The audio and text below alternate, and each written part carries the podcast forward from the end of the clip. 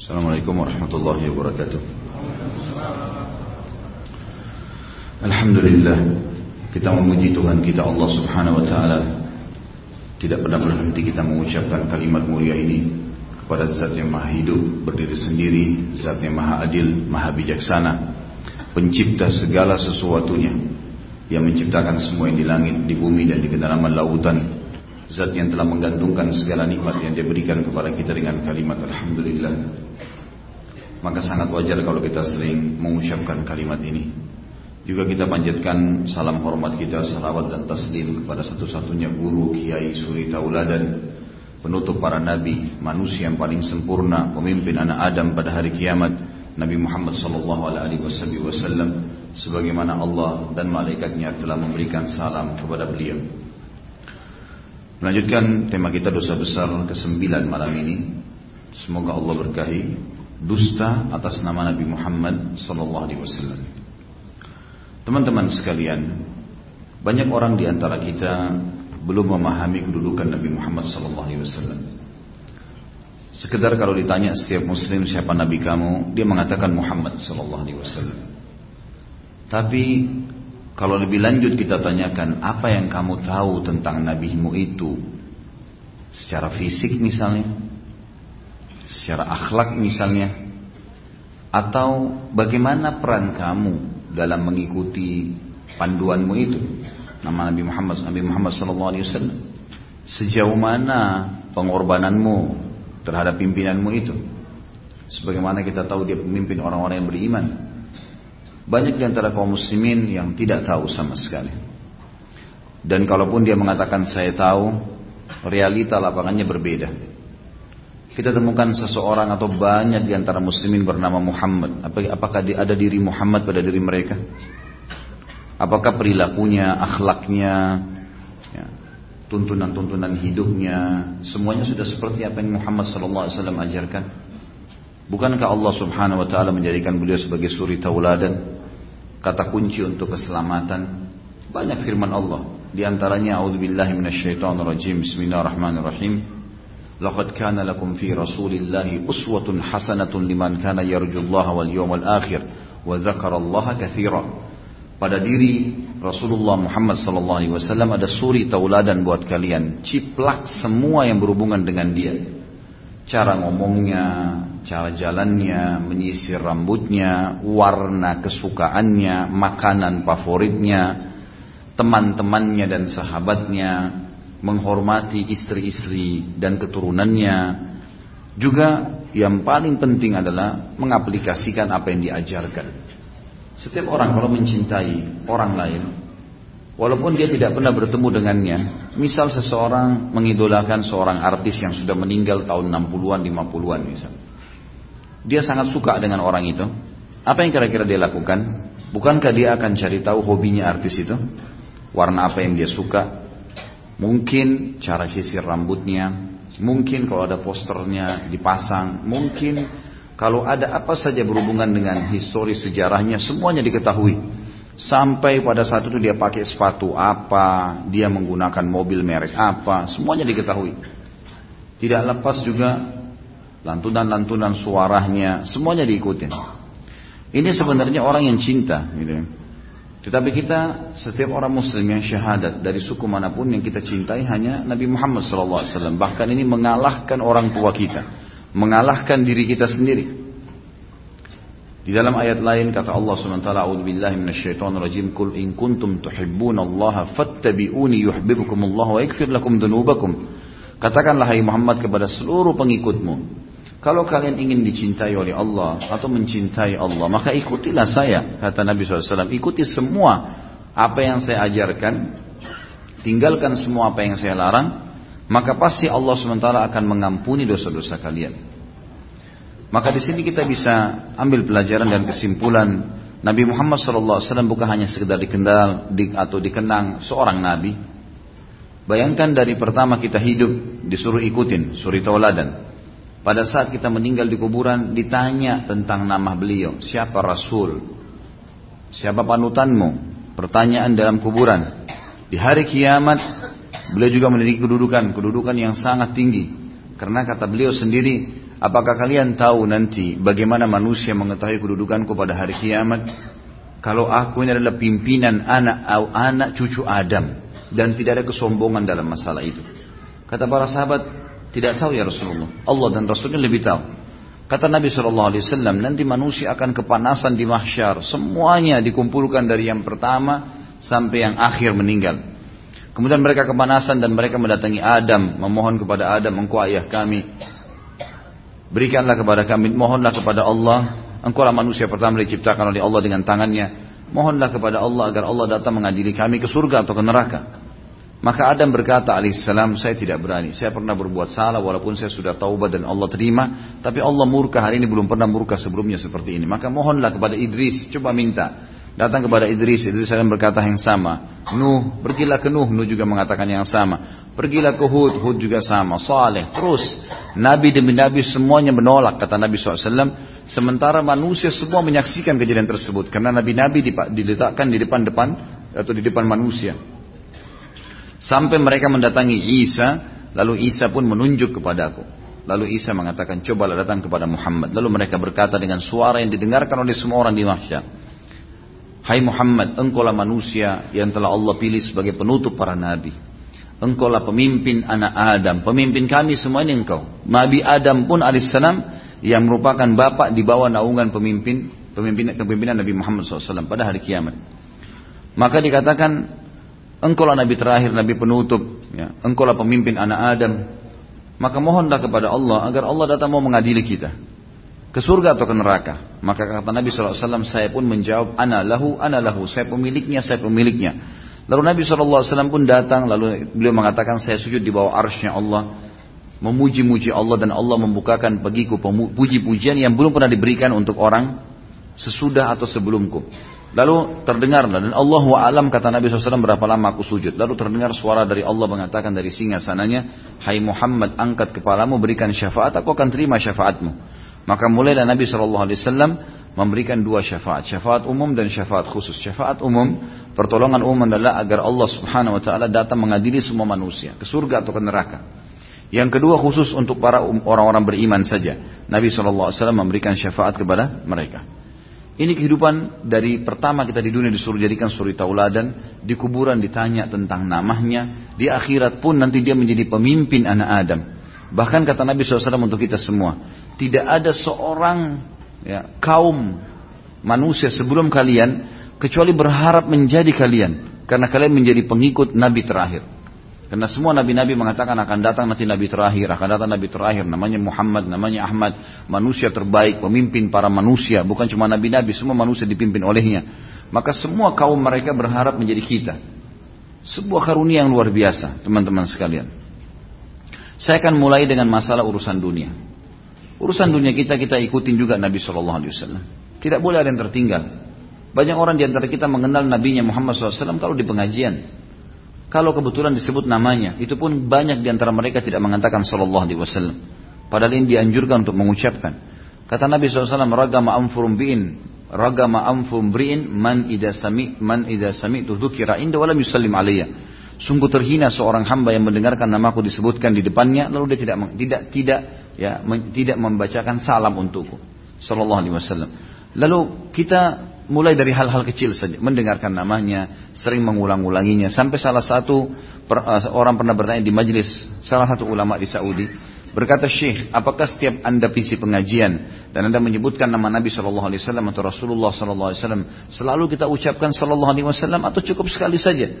Kata beliau, kalau kau ya, membaca salawat setiap kali mendengarkan nama Nabi Muhammad SAW, berarti kamu mendapatkan pahala di setiap kamu ucapkan. Yang kedua, kamu sudah menerapkan sunnah Nabi Muhammad SAW, dan kalau kau tinggalkan hanya baca sekali, kau akan kehilangan banyak sekali pahala dan kau melanggar sunnah Nabi Muhammad SAW. Kita disuruh mencintai beliau dengan cara menyebut selalu memberikan salam, salawat dan taslim, selalu mencintai mengikuti sunnah-sunnahnya mengikuti segala sesuatu yang berhubungan dengan beliau. Sampai para sahabat menceritakan kepada kita teman-teman sekalian, kalau Nabi SAW sedang jalan menggunakan baju tertentu, maka mereka menceritakan hari ini Nabi SAW keluar dari rumahnya menggunakan baju ini, menyisir rambut seperti ini, berjalan seperti ini, memegang apa di tangannya diceritakan. Dan kalau Nabi SAW sedang jalan kemudian kepanasan mereka menaunginya dengan pelapa-pelapa kurma. Kalau mereka minum, mereka haus, mereka mendahulukan Nabi SAW sampai orang-orang Quraisy pun heran. Ya. Mereka sering mengunjungi raja-raja Persia, raja Romawi, tapi mereka pada saat melihat para sahabat selesai Nabi SAW beruduk, mereka memperebutkan air wuduknya. Kemudian mereka pun berlumba-lumba untuk menaunginya, memenuhi semua kebutuhannya, maka mereka berkata belum pernah kami menemukan ada raja di muka bumi yang kami temui seperti Muhammad sallallahu alaihi wasallam dicintai oleh para sahabat-sahabatnya, pengikutnya luar biasa, gitu kan. Sampai Khubaib radhiyallahu anhu sahabat Nabi yang mulia, pada saat beliau diutus oleh Nabi sallallahu alaihi wasallam menuju ke satu suku yang untuk diserang 10 orang, maka Khubaib termasuk tertawan. Ditawan lalu dijual oleh satu suku Arab kepada orang-orang Quraisy. Lalu orang-orang Quraisy ingin menghukum mati Khubaib ini. Setelah ringkas cerita adalah terkenal Khubaib disalib di Mekah ditaruh di tiang yang berbentuk seperti lalu digantung. Kemudian mulailah orang-orang Quraisy menyiksanya. Ada yang mencuilnya sedikit dengan pisau, ada yang e, menempelkan e, minyak yang panas di kulitnya, ada yang mulai menamparnya, memukulnya. Khubaib sabar, sabar, tidak bicara apa pun. Subhanallah sampai ada satu orang Quraisy ini badannya sudah berdarah-darah nih. Ada satu orang Quraisy mengatakan, sungguh kau rugi mengikuti Muhammad. Waktu dia mendengar Nabi Muhammad SAW dihina, tiba-tiba Hubaib bergerak sampai tiang salib tersebut hampir rubuh. Bergerak, mengamuk. Lalu mengangkat suara dan mengatakan apakah kalian berani menghina Rasulullah SAW? Demi Allah, lebih baik saya mati untuk membelahnya, gitu kan? Saya lebih mencintai mati membelahnya daripada saya mati dalam keadaan konyol. Maka Abu Sufyan pun waktu itu belum masuk Islam heran melihat. Melihat kejadian tersebut, ini tadi dikorek, dilukai badannya, ditempelin minyak panas, enggak teriak, enggak marah, enggak apa-apa, sabar. Tapi begitu disebutkan nama Muhammad langsung dia ngamuk. Dan hampir melawan. Kalau dia lepas dari ikatannya mungkin dia lawan sendirian orang-orang Quraisy itu. Akhirnya Abu Sufyan mengatakan saya belum pernah menemukan ada orang yang mencintai Muhammad sebagaimana sahabat-sahabat yang mencintainya. Artinya ini luar biasa ini, gitu kan? Luar biasa. Dan memang itu perintah dalam agama kita untuk kita mencintai Nabi Shallallahu Alaihi Wasallam. Semua perkataannya, perbuatannya, ya, persetujuannya itu dianjurkan untuk kita mempertahankan dan memurnikan sekali. Cinta yang sebenarnya teman-teman sekalian adalah kembali kepada hadis Nabi SAW. Kata Nabi SAW, semoga Allah merahmati seorang, seseorang ya, yang menukil dariku apa yang dia dapatkan dariku. Seperti itu perkataannya, perbuatannya, persetujuannya. Semuanya ada. Tentu sunnah-sunnah Nabi SAW ada macam-macam. Ada perkataan Nabi SAW, ada perbuatan Nabi SAW, dan ada persetujuannya namanya takrir. Kalau perkataan seperti Nabi SAW mengatakan misalnya e, memerintahkan sesuatu, jangan kalian minum sambil berdiri misalnya. Perkataan Nabi SAW. Maka secara letterlet kita harus menukil seperti itu. Dan kita tidak tambahin, tidak kurangin. Gitu kan. Begitu juga dengan perbuatan Nabi SAW pada saat beliau sedang berjihad, pada saat beliau sedang haji. Ada juga kadang-kadang perkataan yang digabungkan dengan perbuatan. Seperti beliau mengatakan, sholatlah sebagaimana kalian melihat saya sholat. Perkataan beliau suruh perintah melihat, melihat beliau sholat, lalu para sahabat memperhatikan gerakan-gerakan Nabi SAW, lalu menukil kepada kita bagaimana sholatnya. Ada persetujuan Nabi SAW perilaku-perilaku sahabat yang dilakukan oleh para sahabat di zaman Nabi SAW masih hidup. Garis bawahi kata-kata ini. Di zaman Nabi SAW masih hidup, wahyu masih turun, gitu kan? Maka pada saat itulah ya, ada sahabat-sahabat yang kadang-kadang melakukan satu perbuatan dan Nabi SAW setujui. Tidak mengucapkan statement memerintahkan, tidak juga mencontohkan untuk melakukan, tetapi beliau menyetujui perbuatan sahabat itu. Seperti misalnya Khalid bin Walid sahabat Nabi yang pernah membawa biawak di hadapan Nabi SAW yang sudah dipanggang. Lalu beliau mengatakannya Rasulullah silakan. Saya suka sekali biawak ini tapi saya tidak mau sentuh sampai anda duluan yang menyentuhnya. Karena cintanya dengan Nabi SAW. Lalu Nabi SAW melihat hewan tersebut tahu bentuknya. Karena dalam kondisi masih utuh cuma dikeluarin isi perutnya. Kemudian dibersihkan dibakar. Jadi masih kelihatan bentuk biawak gitu kan. Biawak ini di Timur Tengah di padang pasir ada miripnya sering dengan gambar-gambar dinosaurus ya. Kalau biasa digambarkan dinosaurus tapi kecil gitu kan. Seperti itulah. Maka kemudian Nabi SAW lalu, lalu, lalu, lalu beliau bersabda SAW, Hada laysa bi ardi kaumina. Kami nggak kenal di wilayah kami. Di Mekah dulu saya nggak pernah makan ini nih. Maka saya tidak mau menyentuhnya. Nabi SAW cuma bilang, saya tidak sentuh. Lalu Khalid bin Walid pun memakan biawak tersebut di hadapan Nabi Wasallam. Nabi nggak menyentuh, Nabi nggak memotivasi. Jadi perilaku Nabi SAW tidak ada, Nabi tidak lakukan, tidak juga memerintahkan untuk memakannya, tapi beliau membiarkan Khalid bin Walid memakannya. Berarti persetujuan. Makanya ulama sepakat mengatakan ada kauliyah, fi'liyah, takririyah. Perkataan, perbuatan, persetujuan Nabi SAW. Para sahabat sangat memperjuangkan masalah ini. Sayangnya banyak orang tidak memahami bahwasanya proses perkataan Nabi SAW, proses perbuatan Nabi SAW, dan proses persetujuan Nabi hanya sebatas waktu Nabi SAW hidup dan wahyu masih turun. Saya pernah dengarkan seseorang khatib Jumat, semoga Allah berikan hidayah, di salah satu masjid dekat rumah saya dulu. Kemudian dia berkata, banyak sekarang orang-orang mengatakan ini bid'ah, ini bid'ah. Ini nggak boleh, ini nggak boleh, karena Nabi nggak pernah contohin. Gitu kan? Ada banyak contoh-contoh di zaman Nabi Shallallahu Alaihi Wasallam yang Nabi sendiri tidak kerjakan, sahabat kerjakan dan dibiarkan. Contohnya tuh Nabi para para sahabat buat, tapi tidak dikatakan bid'ah tuh. Ini keluar dari pemahaman tadi saya bilang. Dia lupa kalau wahyu pada saat itu sedang turun, gitu kan? Jadi proses perbuatan, ada perbuatan-perbuatan sahabat yang Nabi SAW setujui, ada yang Nabi SAW tegur, nggak boleh. Seperti sahabat yang minta diizinkan berzina, Nabi SAW larang kan? Ada sahabat yang minta wasiat, Nabi wasiatkan untuk, untuk, untuk jangan marah. Ada sahabat yang berzina lalu minta dirajam, Nabi SAW merajam. Ada yang Nabi SAW ya tidak setuju dengan perbuatan sahabat, ada yang Nabi SAW setujui, gitu kan? Lalu kemudian diangkatlah sama dia hadis Nabi SAW dalam riwayat Bukhari hadis ini hadis sahih tentang adanya sahabat pada saat Nabi SAW mengatakan Sami Allahu liman hamida. Ya. Ada sahabat di belakang mengatakan hamdan kathiran tayyiban mubarakan fi. Segala puji bagi Allah, puji-pujian yang banyak, yang penuh dengan berkah dan baik sekali. Ini statement ini, kalimat ini tidak pernah Nabi SAW ajarkan. Waktu selesai salam, Nabi SAW balik ke arah para sahabat dan berkata, siapa tadi yang ucapin kalimat itu? Hamdan kathiran tayyiban mubarakan fi. Salah seorang yang antara mereka angkat tangan mengatakan saya Rasulullah. Kata Nabi SAW, tadi waktu kau ucapkan kalimat tersebut, saya diperlihatkan malaikat yang berebut mencatat apa yang sedang kau ucapkan itu. Artinya pahalanya sangat besar, disuka oleh Allah Subhanahu wa taala. Karena perbuatan itu Allah setujui, maka Allah Subhanahu wa taala pada saat masih masa proses turunnya wahyu menyampaikan kepada Nabi SAW ini dimasukkan dalam syariat. Maka dimasukkan dalam syariat oleh Nabi SAW. Seperti tadi perilaku Khalid bin Walid pada saat makan biawak. Jadi ini harus difahami teman-teman sekalian.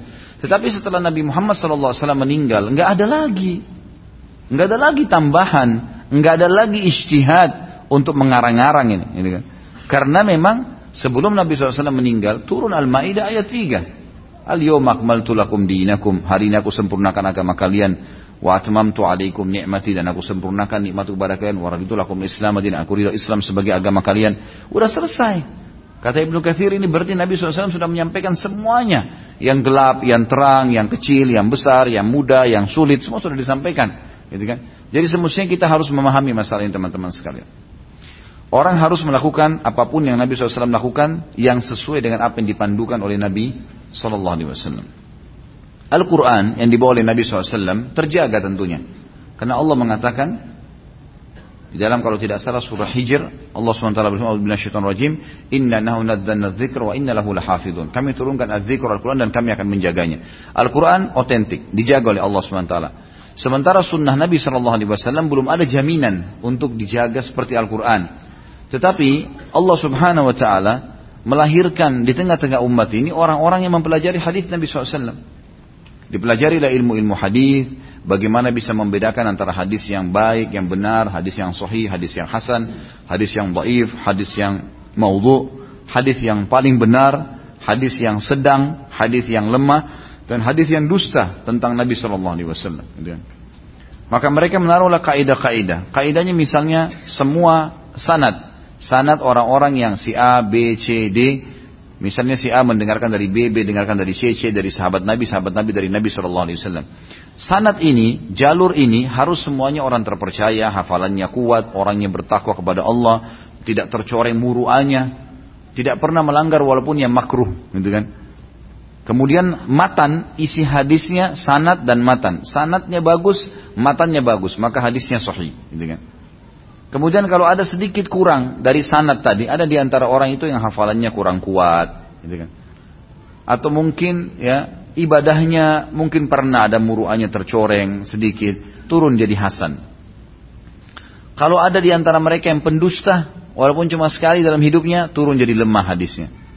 Kalau ada hadis-hadis yang dikarang, Nabi SAW tidak pernah bilang, dikatakan maudhu, hadis dusta. Ulama menyusun buku-buku banyak berhubungan dengan masalah itu. Banyak sekali. Gitu kan? Banyak sekali disusun dengan masalah ini. Nah banyak sekali orang di antara kaum muslimin yang menukil ya karena ingin awalnya biasanya niatnya baik karena ingin orang lain rajin mengerjakan sebuah ibadah mau rajin berbuat ibadah. Lalu dia mengarang Rasulullah SAW bersabda begini. Padahal sebenarnya tidak pernah Nabi SAW ucapkan itu. Dia dia pikir ah niat saya kan baik nggak apa-apa. Padahal ini berbahaya sekali nih. Ini nggak boleh. Karena ini berdusta atas nama Nabi SAW nggak boleh sama sekali haram karena satu kali Anda mengarang ini, maka akan tersebar di tengah-tengah umat dan berbahaya sekali. Berbahaya sekali. Ya, ini kalau satu kali menyebar, kata-kata ini gimana cara memperbaikinya nih? Kira-kira coba. Kalau ada sudah 10 orang yang mengamalkan atau membawahnya, maka di belakang 10 orang akan ada 100 orang, ada 1000 orang. Ini susah untuk membentuknya kalau kata-kata. Bagaimana caranya kita harus memperbaikinya? Jadi kita harus memahami teman-teman sekalian Nabi Shallallahu Alaihi Wasallam kedudukannya memang harus diikutin dan memang harus dipelajari semua apa yang beliau ajarkan dan kita harus mengenal semua yang berhubungan dengan Nabi Shallallahu Alaihi Wasallam. Sedikit saya reviewkan, mungkin teman-teman yang sudah sering hadir pokoknya sudah tahu. Nabi Shallallahu Alaihi Wasallam memiliki kelebihan fisik yang juga harus diketahui oleh kaum muslimin selain perkataan-perkataan beliau, selain perbuatan beliau, selain persetujuan beliau, gitu kan. Kita juga harus mengetahui tentang fisik Nabi Shallallahu Alaihi Wasallam. Fisik Nabi SAW ini perlu diketahui warna kulitnya, rambutnya, alisnya. Karena memang beliau berkata siapa yang melihatku dalam mimpinya maka pasti dia melihatku karena syaitan tidak akan menjelma menjadi aku. Maka disimpulkan dari sebuah dari beberapa riwayat di antaranya Ali bin Abi Thalib dan sahabat Nabi yang ridwanullahi alaihi menyampaikan kepada kita tentang Nabi SAW. Alis beliau tebal berwarna hitam seperti busur panah. Hidungnya mancung, ya. kemudian lancip, ya. Kemudian diikuti dengan pipi, bibir, dan dahi yang, seba, yang, seba, yang sepadan dengan wajahnya. Wajahnya tidak bulat, tidak oval. Kemudian beliau memiliki rambut yang lebat, yang beliau berwarna hitam, tidak lurus sekali, tidak keriting. Berombak yang beliau biarkan sampai uh, ujung kuping atau ujung pundaknya. Nabi SAW memiliki badan uh, kulit yang putih sekali, saking putihnya sampai pipi beliau kemerah-merahan. Nabi SAW memiliki pundak yang lebar, dada yang bidang, ya, badan yang kekar, Sampai sahabat menggambarkan perut Nabi SAW terusun seperti batu yang kuat, yang keras. Dilebati oleh bulu-bulu lebat di dada, di bagian perut dan di petis beliau SAW. Intinya Nabi SAW memiliki kelebihan fisik yang luar biasa. Bagi seorang laki-laki, kata para ulama siapa pun yang memiliki ciri dari tiga orang manusia, Adam, Yusuf dan Muhammad wassalam berarti orang ini sempurna. Nabi Adam manusia yang pertama Allah ciptakan yang paling sempurna, yang sempurna Datang Yusuf yang kata Nabi SAW berikan kegagahan sepertiga dunia, sepertiga dunia. Dan Nabi Muhammad SAW manusia penutup. Kalau kita tahu ciri-ciri mereka ini secara fisik dan ada pada diri seorang laki-laki berarti memang dia memiliki kesempurnaan. Karena ini Allah SWT memilih mereka. Gitu kan? Dan di antara tiga ini Nabi Muhammad SAW adalah orang yang paling sempurna. Orang yang paling sempurna. Jadi beliau memiliki luar biasa fisik yang lebih. Dan kita kalau tahu kelebihan fisik ini, maka kita kalau melihat dalam mimpi berarti dia, Sallallahu Alaihi Wasallam, gitu kan? Kalau ada orang mimpi misalnya melihat dalam suara mimpinya ini adalah Nabi Muhammad tapi kulitnya warnanya hitam. Berarti nggak benar cirinya putih kemerah-merahan. Alisnya tipis misalnya. Atau tidak beralis misalnya. Ini berarti tidak ada mungkin, gitu kan? Jadi harus mempertemukan antara ke mimpi dia dengan ciri fisik Nabi SAW baru itu adalah beliau SAW. Baik. Nabi SAW secara fisik juga dilengkapi dengan ya, e, kelebihan akhlak mulia, tata kerama. Beliau sangat pemalu, beliau santun kalau berkata, selalu ya, selalu membantu orang yang susah, menjenguk ya, menjenguk orang yang sakit, mencari tahu tentang berita sahabat-sahabatnya. Sampai Nabi SAW rutin setiap habis sholat, lima waktu habis sholat balik pasti tanya. Kalau tidak ada, mana si fulan, mana si fulan. Sakit ya Rasulullah, rame-rame ke rumahnya. Sampai ada tukang sapu masjid dulu, wanita. Wanita ini sudah tua. Dia setiap hari datang sapuin masjid. Habis sholat, atau sebelum sholat, dia selalu sapuin masjid. Satu waktu Nabi SAW keluar, nggak ada ibu itu. Karena biasanya sesudah sholat ibu itu berdiri dan menyapu. Lalu kata Nabi SAW, mana ibu yang biasa nyapu masjid? Kata mereka meninggal tadi pagi ya Rasulullah. Lalu kata Nabi SAW, tidakkah kalian memberitahukan aku sehingga aku pun ikut ya mengurus jenazahnya? Maksudnya hadir takziah di rumahnya gitu. Lalu kata Nabi SAW, tunjukkan mana kuburannya. Nabi kesan lalu Nabi SAW mendoakan. Tukang sapu ditanya kabarnya, para sahabatnya ditanya kabarnya. Orang-orang muslim, anak-anak, orang tua semua diberikan salam. Akhlak yang luar biasa. Akhlak yang luar biasa. Gitu kan? Sampai Allah sendiri mengekalkan dalam surah Al-Qalam ayat 4. Wa innaka la'ala khulukin azim. Sesungguhnya kau memiliki perilaku akhlak yang mulia. Siapa orang-orang kira-kira yang kita diidolakan teman-teman sekalian? Kalau kita pertemukan secara fisik, walaupun kita tidak melihat Nabi SAW, kita akan sulit mempertemukan ada orang seperti fisik Nabi SAW. Yang kedua, kalaupun dia punya fisik yang punya kelebihan, maka kita sulit untuk mempertemukan antara pilihan Nabi. Ya, dipilihnya Nabi SAW oleh Allah menjadi Nabi dengan manusia biasa, tidak akan mungkin ketemu ini konsep kenabiannya.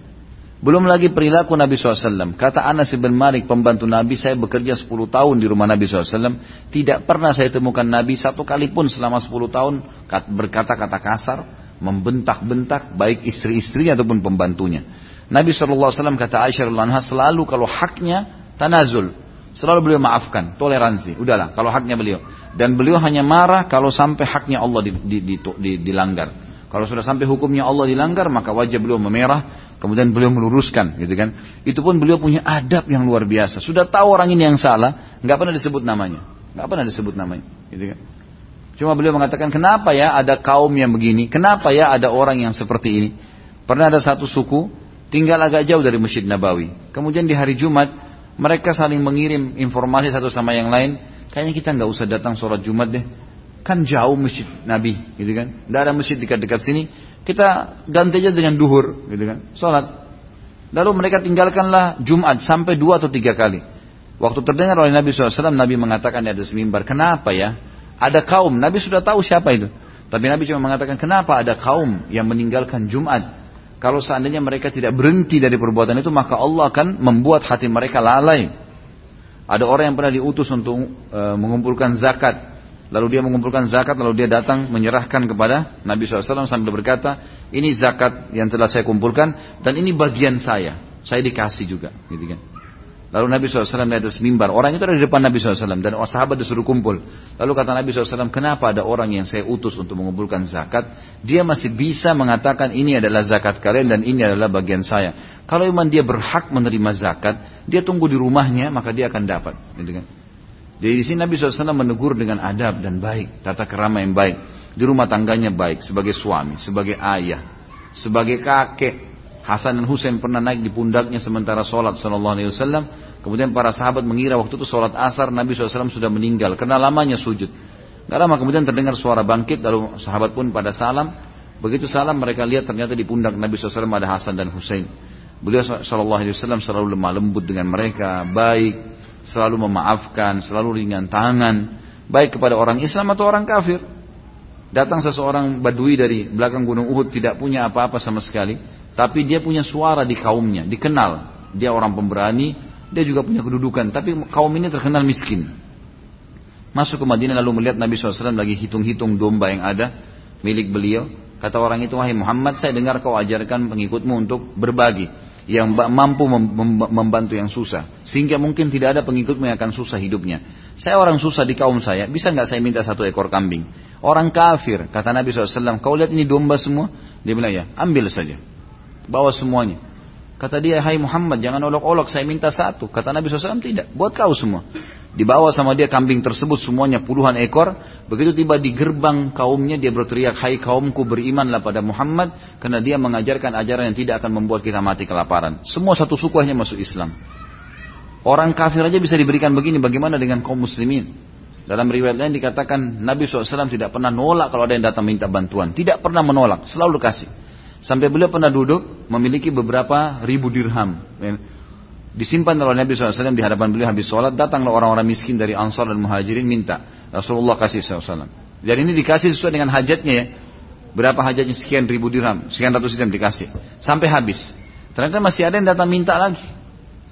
Lalu Nabi SAW kelihatan sedih. Umar bin Khattab di sebelahnya mertuanya. Juga sahabatnya yang mulia. radhiyallahu anhu berkata, "Ya Rasulullah, tidak ada kewajiban bagi Anda. Sudah selesai, nggak ada harta. Bagaimana Anda merasa sedih karena orang ini masih minta? Tinggal sampaikan tidak ada, nanti kalau ada harta baru kita kasih." Nabi SAW tidak tanggapin Umar, diam saja. Ali bin Abi Thalib di sebelahnya lagi. Ya, anak mantunya lalu berkata, Ya Rasulullah, ada sedikit lagi dirham dari saya. Tidak banyak. Mungkin cuma 7-8 dirham. Ini yang saya punya. Silakan anda sodakahkan. Lalu Nabi SAW tersenyum gitu kan. Lalu memberikan semua ke orang itu. 7 dirham semua dikasih. Ambil semua. Begitu selesai kata beliau SAW dalam hadis yang mulia. Bihaza umirtu. Beginilah saya diperintahkan. Tidak boleh sama sekali menolak orang yang meminta. Berikan walaupun berapa. Nabi SAW menjaga hubungannya dengan makhluk selalu baik dengan orang-orang dan juga hubungannya dengan Allah Subhanahu wa taala. Beliau kalau sholat malam sampai kakinya pecah-pecah sallallahu alaihi wasallam. Malam semalam suntuk berdiri. Lalu kata Aisyah ya Rasulullah, kaki Anda pecah. Artinya perlu istirahat. Lama kalau berdiri. Nabi SAW baca berjus-jus Al-Quran gitu kan. Maka kata Nabi SAW, afala, afala akunu abdan syakura. Tidak bisakah saya menjadi seorang hamba yang bersyukur? Hubungannya dengan Allah Subhanahu sangat bagus. Hubungannya dengan manusia bagus. Secara fisik sempurna, secara akhlak sempurna. Luar biasa. Di dunia sudah sangat pantas jadikan sebagai contoh. Di akhirat juga pemimpin anak Adam yang bisa menyelamatkan manusia bukan cuma bukan cuma ya bukan cuma eh, apa namanya kaum muslimin seluruh manusia kena syafaat umumnya Nabi SAW untuk diadili oleh Allah Subhanahu wa taala. Dari dua hal ini teman-teman sekalian dari perkataan, perbuatan dan juga ya persetujuan Nabi SAW ini satu poin. Poin yang lain adalah fisik Nabi SAW dan akhlaknya. Ini harusnya kita sebagai pengikutnya menjaga kemurnian penyampaian Nabi SAW dan tidak boleh sama sekali berdusta atas nama beliau. Misal contoh masalah fisik tadi. Banyak orang yang berdusta nih. Saya melihat Rasulullah SAW dalam mimpi. Lalu wasiatnya begini, wasiatnya begini. Dan banyak orang yang menipu subhanallah. Kalau saya ceritakan satu persatu mungkin anda kaget mendengar. Gitu kan. Bagaimana ada orang mengaku mimpi Nabi SAW lalu dia mengatakan kepada pengikutnya. Dalam pemahaman mengaku Islam. Lalu mereka mengatakan dia mengatakan dan kalian diperintahkan untuk memberikan kepada kepada saya zakat kalian, harta kalian. Karena saya pemimpin kalian akan menyelamatkan kalian ke surga. Dusta atas nama Nabi SAW. Membawa nama Nabi. Bohong ini. Gimana caranya? Ini nggak mungkin terjadi. Gitu kan? Banyak juga orang yang dusta melihat Nabi SAW lalu mengatakan diwasiatkan kepada saya untuk begini dan untuk begitu. Tapi wasiat-wasiatnya ini semuanya wasiatnya tidak benar, gitu kan? Karena diikuti kalau tidak disebarkan maka akan kena bala, kena musibah. Nabi SAW sendiri pada saat menyampaikan hukum agama kepada sahabat-sahabatnya tidak pernah mengikutkan kepada mereka kalau kalian tidak sebarkan kalian akan diadab. Seketika harus sekarang sebarkan. Nabi SAW dengan baik menyampaikannya, gitu kan? Ini semua adalah hal-hal yang dusta. Sampai saya pernah menemukan ada SMS waktu itu ya, belum ada WhatsApp beberapa tahun yang lalu. Kemudian masuk dari penjaga kuburan Nabi SAW yang katanya mimpi. Kemudian harus begini, harus begitu, harus begini, tanda-tanda kiamat sudah dekat, macam-macam, gitu kan. Dipaparkan kepada para ulama-ulama di Saudi, ditelusurin ternyata ini kedustaan, tidak pernah. Tidak pernah ada informasi itu dibuat oleh sebagian orang. Bahkan tidak ada orang itu. Ya. Orang yang dikatakan ini adalah penjaga kuburannya Nabi SAW segala. Lalu dibantah oleh para ulama. Ini tidak benar. Ini bahaya sekali. Berdusta. Untuk apa? Untuk tenar gara-gara itu? Begitu pula dengan perkataan, perbuatan dan pernyataan dan, persetujuan. Seperti perkataan banyak orang dusta nih. Rasulullah SAW bersabda, Rasulullah SAW bersabda dan omongannya itu seperti betul Nabi sedang ngucapin. Ini bahaya nih. Nggak boleh nih. Saya pernah dengar ada seorang khatib dari atas mimbar lalu dia mengatakan di bulan Syaban Rasulullah SAW menyuruh kita menaikkan nafkah buat istri. Subhanallah, hadis ini tidak ada sama sekali disebutkan oleh Nabi SAW. Dan ini ulama masukkan dalam kitab Maudu'at tentang hadis-hadis palsu. Dan ini bukan sekarang ya dibuat bukunya. Ini buku-buku ditulis dari zaman-zaman tabi'in, tabi' tabi'in sudah terkenal. Banyak orang mendustakan hadis Nabi SAW. Banyak. Dan karena zaman dulu sudah diucapin, lalu sekarang orang nukil-nukil masih ada orang yang baca buku, tidak kembali kepada referensi yang benar, akhirnya mereka juga menghidupkan kembali dusta-dusta itu. Makanya saya sarankan teman-teman yang mau terjun ke dakwah, maka cobalah baca buku.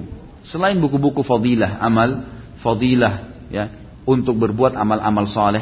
Ya. Ini fadilah amal maksud saya bukan nama buku ya. Fadilah itu adalah kelebihan amal, amal-amal soleh. Gitu kan? Bukan nama buku, tapi istilah dalam agama, gitu kan? Jadi kalau kita mau sholat, kita mau puasa, kita mau haji kan kita baca fadilahnya. Jadi fadilah amal itu kita baca. Ini satu sisi. Sisi yang lain teman-teman sekalian. Hadis-hadis ini kan bagus memotivasi orang-orang. Sisi yang lain kita juga harus membaca. Kalau kita sedang membaca bab tertentu, baca juga tentang mauduat. Ada banyak buku-buku banyak tentang hadis-hadis dhaif dan hadis maudhu. Banyak karangan para ulama bukan sekarang ya. Zaman dulu, zaman tabi tabiin, generasi awal Islam. Yang kata Nabi SAW, ya, yang terbaik adalah abadku, karni, summa ladina yalunahum. Kemudian yang datang setelahnya, yang datang setelahnya. Jadi Nabi SAW dan para sahabat yang terbaik, kemudian datang tabi'in, kemudian tabi' tabi'in. Dan kebanyakan buku-buku ini memang ditulis pada zaman, pada zaman itu. Sudah ada, sayangnya sekarang dinukil, banyak sekali. Gitu kan. Di antaranya hadis yang dinukil-nukil bahwasanya bulan Sya'ban disuruh menafikan nafkah. Ibu-ibu sih mau saja dengan hadis ini. Naik nafkahnya gitu kan. Tapi ini dusta, nggak boleh. Gitu kan. Ini maudhu nggak benar. Dinukil banyak dalam buku-buku mawudu'at. Kalau, kalau antum baca, kaget melihat ini banyaknya orang yang mengatasnamakan nama Nabi SAW tapi ngawur. Pernah di, Irak diceritakan ada orang jual jarjir. Jarjir ini kalau kita di, di, di Indonesia mungkin salatnya ya, daun. Ya mungkin kadang-kadang daun apa yang mewangikan makanan atau mungkin dimakan bersama dengan nasi. Di, di Timur Tengah itu di daerah Arab ada di wilayah Arab itu ada namanya jarjir. Jadi ini memang sering dihidangkan dengan makanan. Kalau orang makan nasi, makan daging gitu. Dia sedikit agak pahit ya untuk mengimbangi ya, apa namanya makanan-makanan yang ada. Ada satu orang dinukil dia mau makan dan dia mau jual habis harus Jumat, habis sholat Jumat dijual sama. Ini zaman dulu nih zaman tabi tabiin, generasi-generasi masih awal. Lalu kemudian tidak ada yang beli jarjirnya. Lalu dia mengatakan Rasulullah SAW bersabda, siapa yang makan jarjir hari Jumat sembuh penyakitnya hanya untuk melakukan barangnya, gitu kan? Nah, ini berbahaya sekali ini, ya ini berbahaya karena mereka tidak paham, tidak boleh seperti ini, tidak boleh. Itu perkataan. Perbuatan juga sama. Ini tentu banyak contohnya ya. Perbuatan juga sama. Tidak boleh sama sekali kita mengatakan Rasulullah SAW pernah melakukan, pernah begini, pernah begitu, padahal tidak ada. Makanya dalam Islam untuk menyampaikan sebuah statement teman-teman harus punya rujukan yang benar, harus tahu benar. Dan kalau misal pun antum sempat menyampaikan manusia kadang-kadang salah dan ternyata itu keliru, kita harus kembali. Kita harus kembali. Oh iya, ini berarti salah nih. Ada teman yang ingatkan, ada si fulan ingatkan, muslim yang ingatkan sampai kepada kita. Mungkin Allah Subhanahu wa taala ingin sampai kepada kita, maka kita luruskan. Jangan fanatik dengan kesalahan, gitu kan? Begitu pula dengan persetujuan Nabi Shallallahu Alaihi Wasallam ini hanya terjadi pada masa Nabi SAW hidup. Jangan dibuat-buat sekarang. Ini nggak boleh sama sekali tambah-tambah teman. Bayangkan hadis Nabi yang diperintahkan. Banyaknya hadis Nabi yang berbunyi perintah. Banyak sekali. Itu aja masih terbengkalai kita lakukan. Bagaimana anda membuat ibadah-ibadah yang tidak diperintahkan? Ini nggak boleh. Termasuk orang-orang yang menghidupkan bid'ah-bid'ah. Lawan daripada sunnah Nabi SAW. Mereka sebenarnya tanpa sadar. Mereka sedang. ya Kalau mereka hidupkan apalagi ini memang tidak ada sama sekali dasarnya. Seperti mereka sedang mendustakan atas nama Nabi SAW. Nabi tidak pernah lakukan, nggak apa-apa. Loh Rasulullah tidak boleh contohkan, nggak masalah. Yang penting baik. Jadi akhirnya seakan-akan mendustakan Nabi SAW. Nabi sudah bilang man fi mardud. Siapa yang buat-buat ibadah yang tidak kami contohkan maka akan ditolak atau tertolak. Nabi SAW sudah ucapkan, kiai dan gurumu sudah ucapkan, sudah selesai. Berhenti sampai di situ. Jadi jangan hanya karena malu dengan orang, mengarang-ngarang sembarangan ini nggak boleh. Saya pernah lihat cuplikan ada satu Allahu alam. Ini gelar ustaz didapat dari mana saya nggak tahu. Tapi muncul di layar e, eh, TV yang dianggap TV Islam. Kemudian ditanya oleh pembawa acaranya masalah akikah. Boleh akikah? Akikah itu dengan apa Ustaz? Dengan hewan apa saja? Dia bilang. Loh, bukannya harus dengan kambing. Lah iya kambing boleh. Terus ada hewan lain. Loh, makin besar hewannya makin besar pahalanya. Jadi boleh sapi, boleh unta, boleh jerapah boleh, gajah mungkin juga boleh. Dia nggak bilang gajah, tapi mungkin saya pikir ini kalau dibilang gajah mungkin dia bilang juga boleh, gitu kan. Padahal gajah itu bertaring, gitu kan. Ini dari mana dalilnya? Siapa yang ngajarin kamu tuh sapi bisa untuk akikah? Nabi SAW tentuin, sebutin dua ekor kambing atau domba kalau laki-laki, anak laki-laki, dan satu ekor kalau anak perempuan. Penyebutan lafadznya jelas. Teman-teman, nas, nas itu adalah lafadz ayat atau lafadz hadis. Kalau sudah sarih, udah jelas, nggak perlu nggak ada samar di situ, udah nggak perlu antum tambah-tambahin lagi, udah dijelasin. Yang mungkin butuh interpretasi adalah sesuatu yang belum jelas. Mungkin masih samar kita nggak tahu. Dicarilah pendapat para ulama dalam pemahaman masalah itu. Tapi kalau sudah jelas nggak boleh sama sekali ini. Dari mana anda mengarang-arangin? Islam ini ada sabda Nabi SAW berbunyi al-Islamu ya'lu wa la yu'la. Islam itu akan selalu tinggi dan tidak akan pernah terkalahkan. Kata ulama yang dimaksud adalah Islam tidak akan pernah berubah. Islam tidak akan pernah terkalahkan. Akan selalu cocok hukum-hukumnya relevan dengan semua zaman dan waktu juga tempat. Asal murni. Diberikan kemurnian. Tapi murni betul-betul ayat hadis. Tapi kalau enggak jadi kacau semua ini. Saya temukan banyak keluhan para muallaf Bagaimana mereka pada saat masuk Islam lalu mereka masuk ke masjid kaum muslimin, mereka temukan sholat yang berbeda, mereka temukan baca Al-Quran yang berbeda, zikir yang berbeda, ya kan gitu. Kemudian ada acara-acara yang berbeda, ziarah kuburnya berbeda dan dan dan seterusnya banyak hal.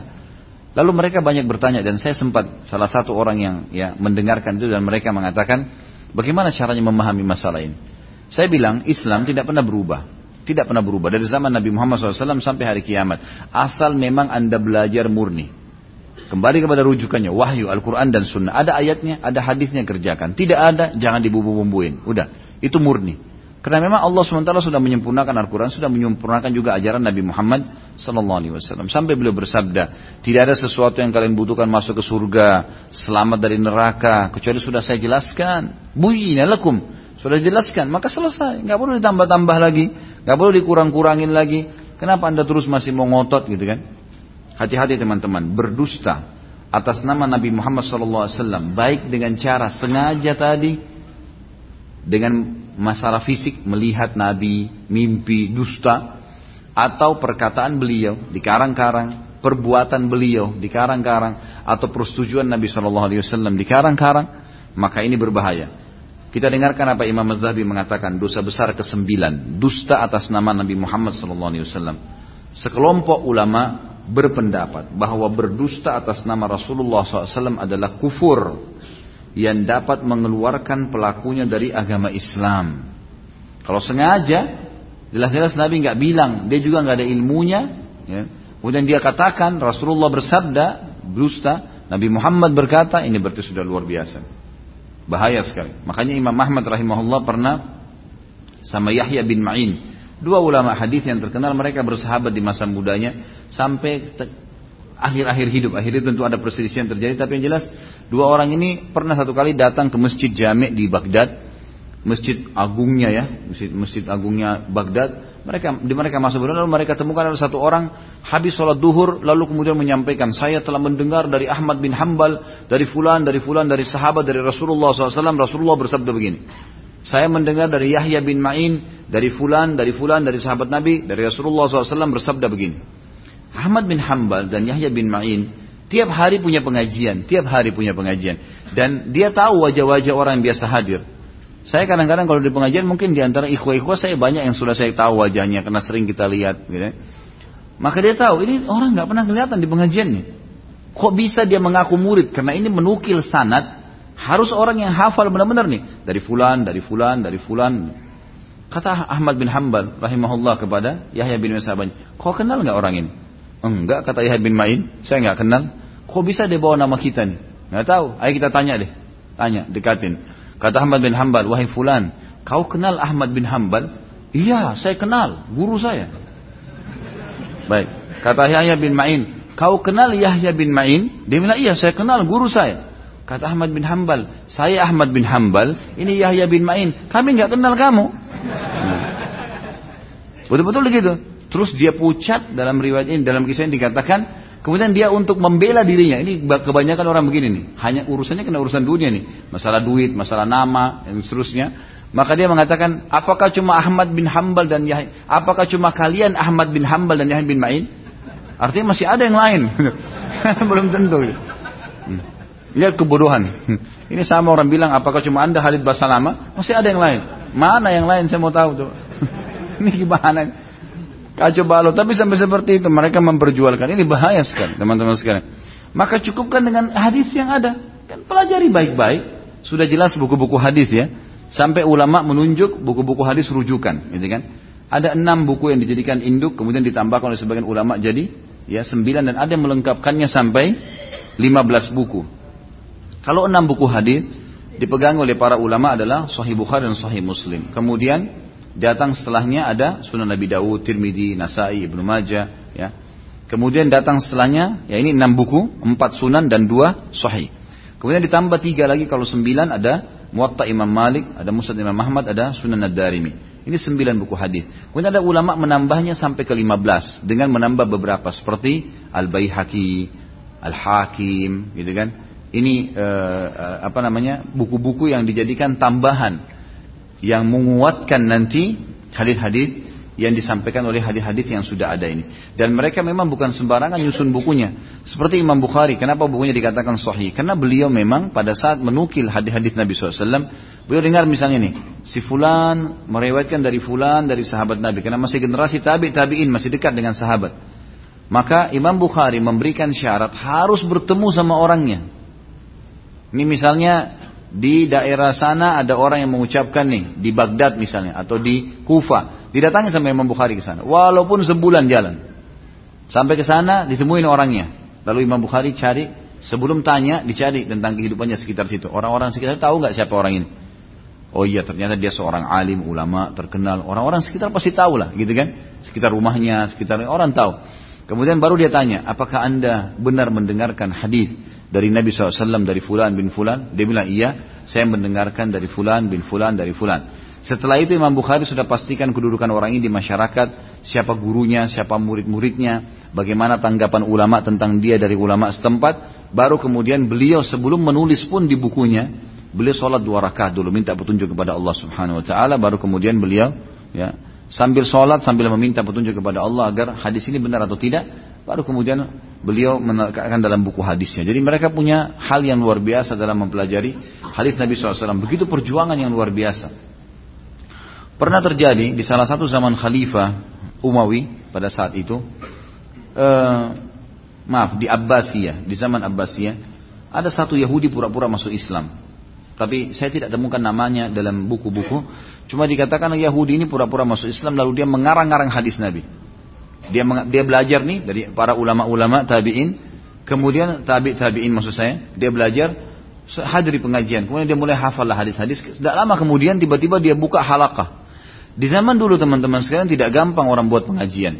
Di zaman dulu tabi tabiin ini nggak mungkin. Harus betul-betul gurunya mati mungkin baru dia buka pengajian. Dia ambil semua ilmunya baru dia buka. Ataupun betul-betul dia sudah dikasih rekomendasi sama gurunya untuk bisa mengajar, baru dia ngajar. Kalau belum disuruh ngajar, hadir terus. Jadi tidak gampang gitu. Tiba-tiba orang ini yang tadi Yahudi mu'allaf masuk Islam ini tiba-tiba sudah buka halakah di masjid. Para ulama-ulama tabi'in tanya, siapa si fulan? Oh si fulan murid yang pernah hadir di sini. Kemudian ditanya lah, gitu kan. Ada beberapa diutus oleh para ulama-ulama yang datang ke sana. Coba dengarin apa yang dia sampaikan. Ternyata ada yang disampaikan ngawur nih. Banyak hadis-hadis tidak benar. Tidak pernah ada gitu. Lalu mereka tanya kepada imam-imam, Imam Ahmad, Imam Ibnu Yahya bin Ma'in tadi, ulama-ulama hadis ditanya, Benar nggak ini? Ini dusta, nggak benar. Lapor kepada khalifah, lapor khalifah, ditangkap dia. Begitu ditangkap kata khalifah, kenapa kau berani ngarang-ngarang hadis Rasulullah SAW? Apa kau ini benar masuk Islam atau enggak?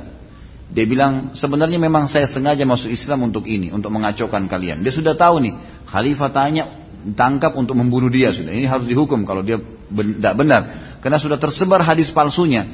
Kalau diminta pertanggungjawaban dia nggak bakal bisa. Sanatnya sudah ngawur, ya matanya juga ngawur gitu nggak mungkin lalu dia bilang memang saya sengaja masuk Islam saya pura-pura untuk menyebarkan untuk mengacaukan agama kalian kata khalifah ini baik kalau begitu saya akan penggal lehermu kenapa akan dihukum dia bilang kalaupun anda penggal kepala saya nggak apa-apa saya sudah membuat seribu hadis palsu dia bilang saya sudah membuat seribu hadis palsu lalu kata khalifah tersebut saya kami tidak ada masalah karena Allah menyiapkan buat kami ya untuk kami eh, Ahmad bin Hambal dan Yahya bin Ma'in akan menyaring hadis palsumu sebagaimana mutiara disaring dari pasir yang ada di sungai. Gitu.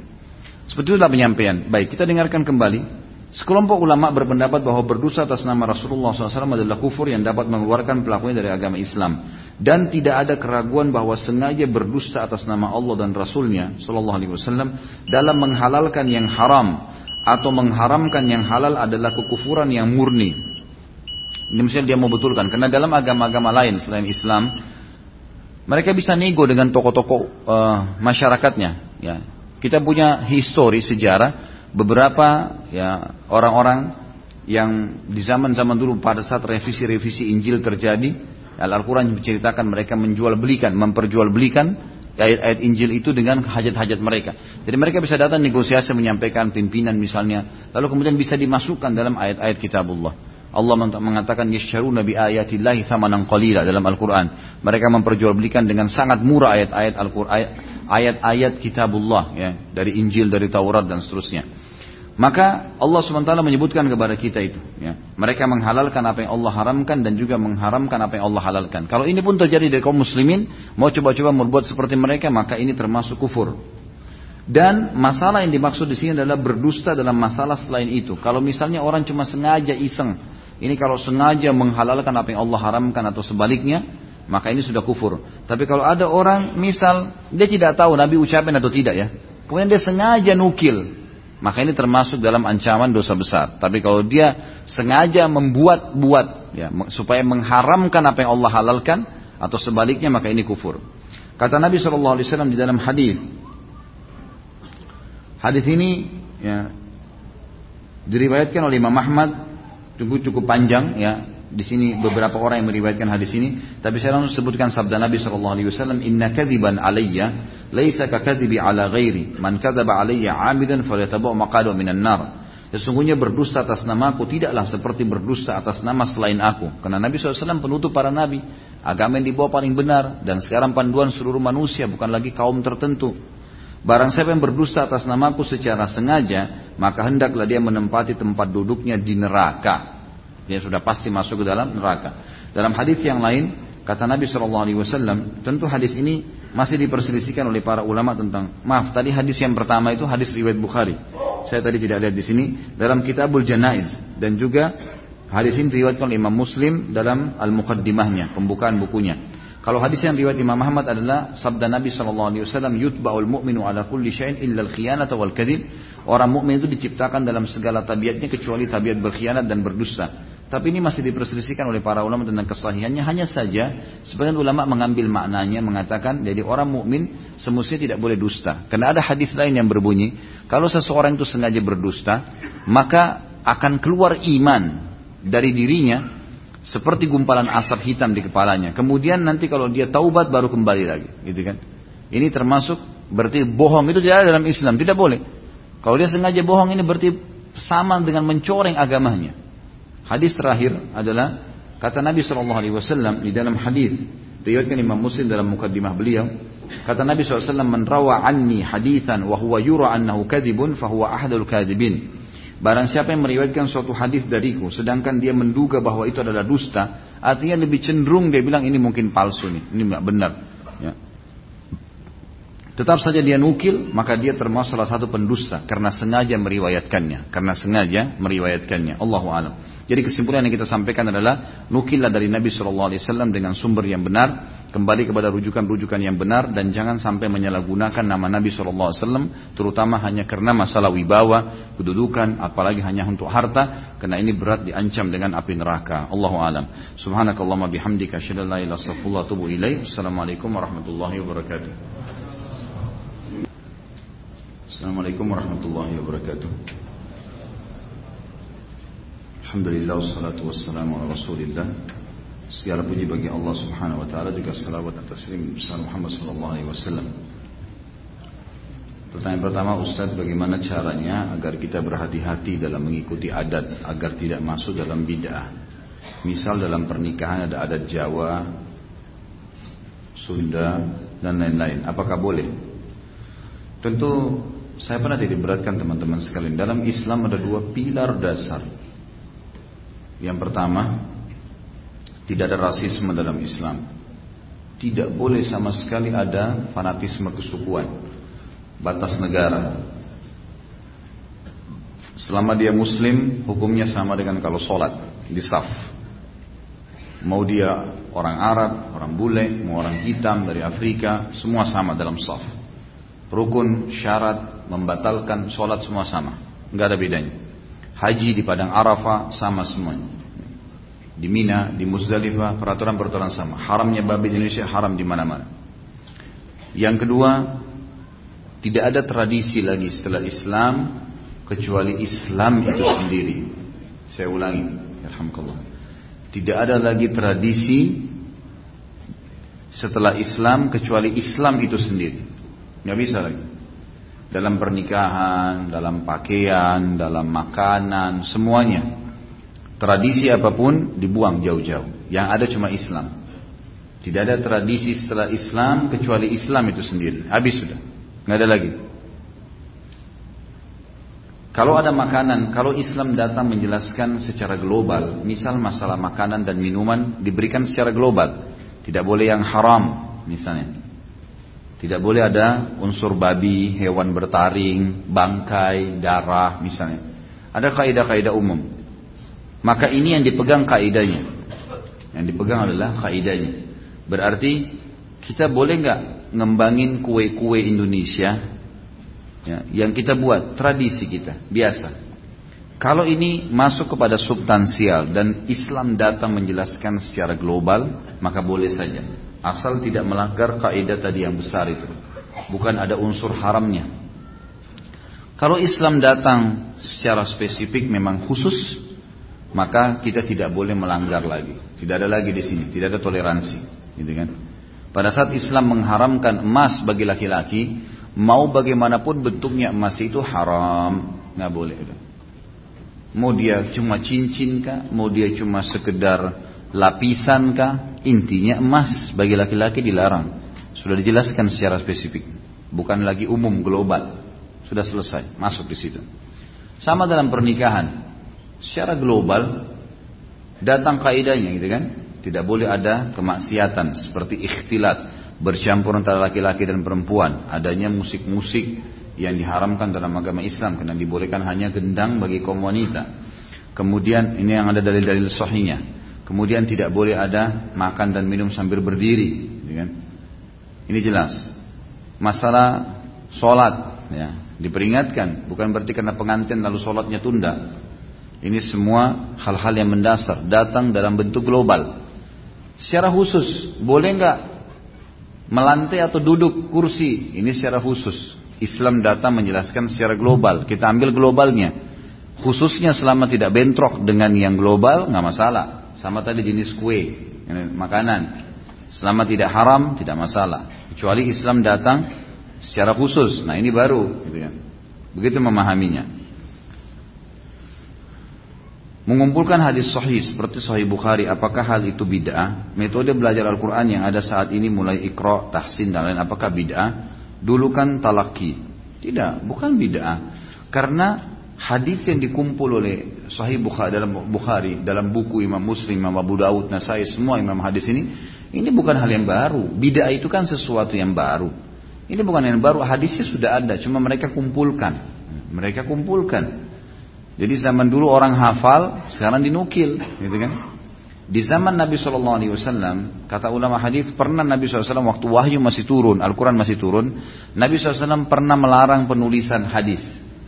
Beliau pernah melarang menulis perkataan beliau disuruh hafal karena khawatir bentrok dengan Al-Quran yang ditulis oleh para sahabat di pelapa-pelapa kurma, di tulang-tulang sebelum Al-Quran sempurna. Setelah Al-Quran turun sempurna, para ulama mulai menulisnya. Karena banyak orang-orang yang hafal kemudian lupa, gitu kan? Maka ditulislah.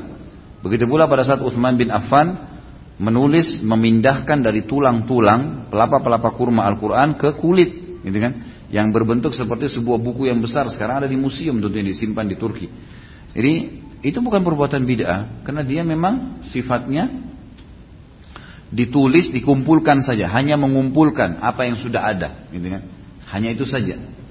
Sama halnya dulu orang pakai unta, sekarang kita pakai mobil. Fasilitasnya, nggak ada urusannya sebenarnya fasilitas kan gitu.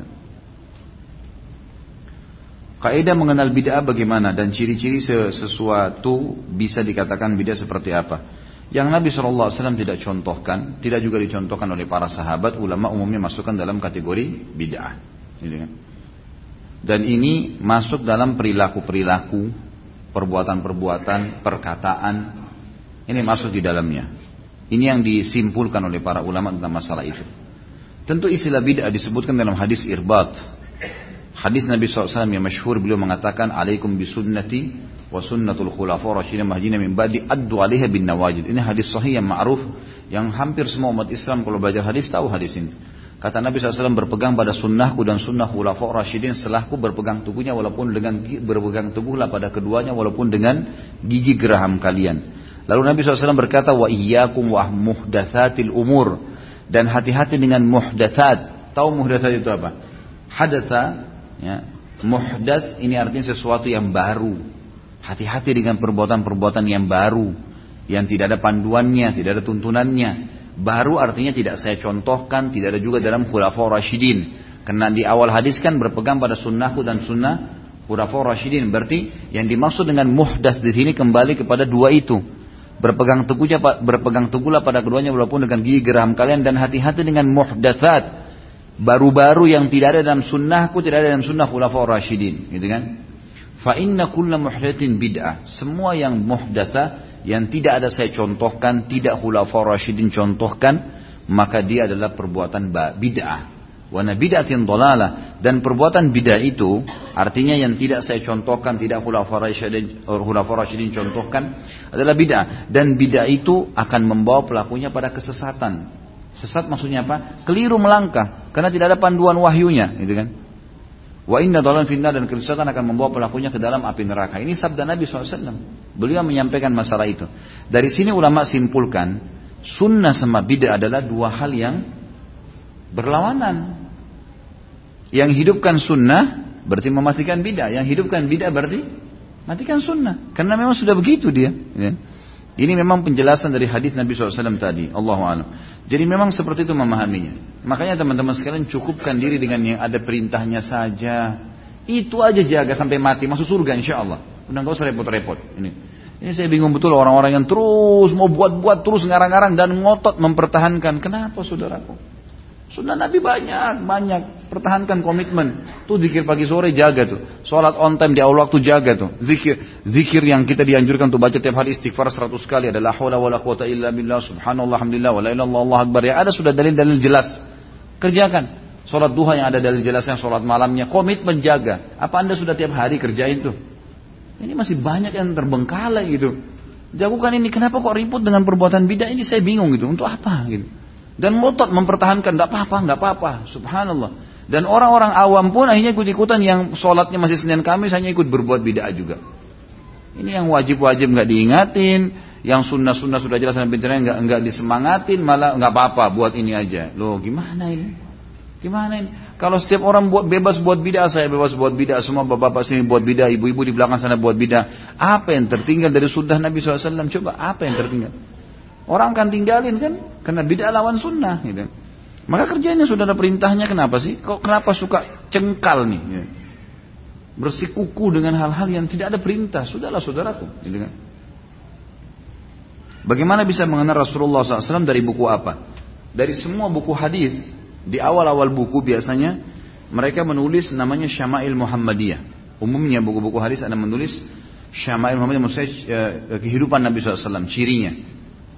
Kalau secara fisik tadi hadis-hadis yang saya sebutkan tentang wajah, tentang kulit, tentang poster tubuh itu semua di buku hadis. Hadis-hadis tentang ciri Nabi SAW. Semua buku hadis menyebutkan masalah itu. Ciri e, fisik Nabi SAW. Kalau lebih lengkap sejarah Nabi, ya, dalam buku-buku sirah ada buku-buku sejarah Nabi. Dalam buku-buku hadis juga ada tentunya. Ada khusus di Sahih Bukhari, Sahih Muslim. Memang ada khusus tentang sirah Nabi, sejarah Nabi. Itu dipelajari. Dari situ insya Allah anda bisa tahu.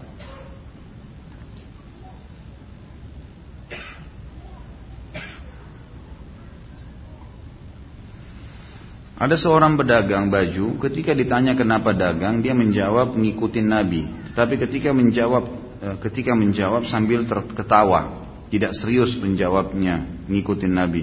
Apa itu termasuk salah satu dusta atas nama Nabi? Jazakumullah. Pedagang punya tato. Ya, kita tidak bisa memfonis orang kenapa kamu dagang sambil senyum? Iya, karena saya mengikuti Rasulullah. Masa kita mau bilang orang itu dusta? Kan tidak bisa dijadikan patokan begitu ya. Alhamdulillah. Kalau dia memang karena niatnya mau mengikuti Rasulullah SAW bagus. Tidak ada hubungannya antara statement dia mengatakan saya mengikuti Rasulullah dengan dia pakai tato. Tato aja itu mungkin kesalahan. Mungkin dia sudah taubat. Orang dulu pernah bertato lalu taubat. Gak ada masalah. Gitu kan? At-taubah kata Nabi SAW, tajubbu maqablah menghapuskan kesalahan-kesalahan yang lalu. Jadi insya Allah tidak termasuk dusta. Malah mudah-mudahan kita bersangka baik ya. Karena Nabi SAW mengatakan kepada kita dalam hadis sahih, iltamisu li akhika udra. Berkata kepada seorang sahabat yang janjian sama sahabat yang lain, lalu temannya terlambat. Dia gelisah nih. Sebelum dia menyatakan hal-hal yang salah tentang temannya, kata Nabi SAW, cari alasan yang tepat, yang baik buat buat saudaramu. Jangan sampai kamu mengatakan dia ya hal-hal yang tidak benar. Mungkin begini, mungkin begitu. Cari hal-hal yang baik. Jadi kita bersangka baiklah dengan saudara kita muslim. Kalau dia ikuti sunnah Rasul, dukung. Masya Allah bagus ya. Mudah-mudahan kamu ikhlas sehingga kamu dapat pahala gitu kan. Ya, sudah seperti itulah.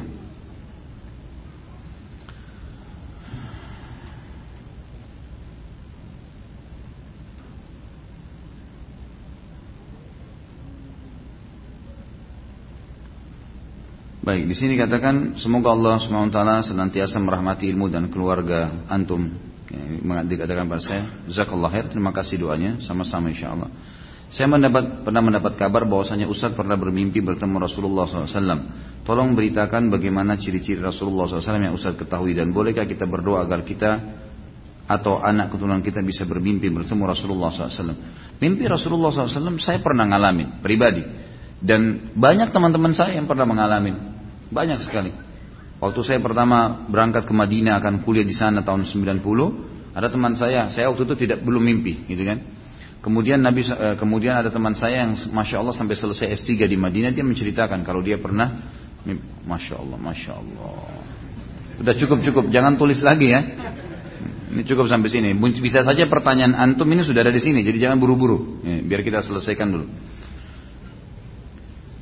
Jadi ada teman saya dulu pernah sama Masya Allah sampai S3 di Madinah dan dia ceritakan pengalamannya sama kami. Waktu kenapa dia pertama dia ke Madinah dia bilang saya mimpi saya ke depan kuburan Nabi SAW mimpi ke depan kuburan Nabi SAW baru terlihat kuburan Nabi SAW terbuka dan melihat jasad Nabi SAW dan seperti apa yang dicirikan oleh Nabi SAW dalam hadis dari warna kulit, dari rambut, dari alis dan seterusnya.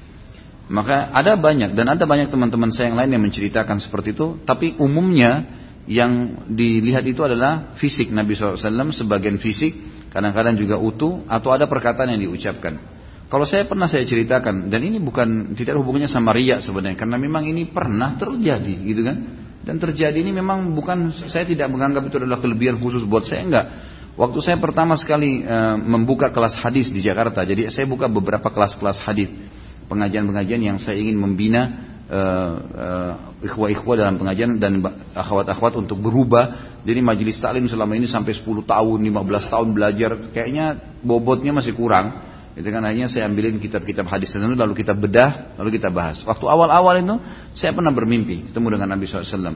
Jadi yang saya lihat adalah wajah beliau di wajah saya dan saya melihat persis seperti apa yang saya ketahui teorinya bahwasanya alisnya beliau seperti busur panah, hidungnya seperti apa, rambutnya berombak, seperti itulah. Tapi hanya bagian wajah dan hidungnya beliau sangat dekat dengan hidung saya. Sempat beliau menghembuskan uh, uh, apa namanya nafas dan saya menghirupnya. Hanya itu saja. Kemudian saya terbangun, lalu saya bersyukur kepada Allah swt sudah sempat melihat. Lalu saya kemudian menghubungkan dengan ternyata saya sempat mengajar memang beberapa kelas yang saya buka di Jakarta itu cukup banyak Eh, pengajian-pengajian yang saya buka untuk menjelaskan tentang hadis Nabi SAW. Kemudian setelah itu saya buka tentang kelas sirah yang banyak diangkat di YouTube sekarang sudah alhamdulillah sampai 30 episode. Uh, itu memang waktu pertama kali saya buka juga untuk saya mengajar.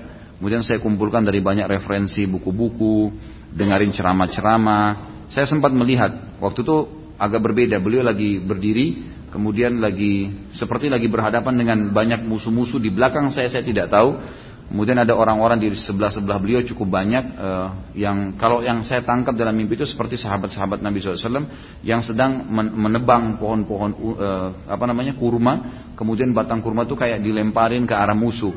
Jadi saya tidak lihat musuh itu siapa di belakang gitu. Kemudian dari dari jarak mungkin kurang lebih 3 meter atau 2 meter dari saya, saya mendengarkan beliau mengatakan Sallallahu Alaihi Wasallam, Khalid sekarang kau bergabung, ya, eh, bergabung dengan kami. Lalu saya pun mengatakan baik Rasulullah. Lalu saya ditunjuk ke belakang. Saya ke belakang lah. Terus saya ke belakang. Saya nggak ikut bergabung. Tapi saya ke belakang. Di belakang itu kayak ada kelas-kelas.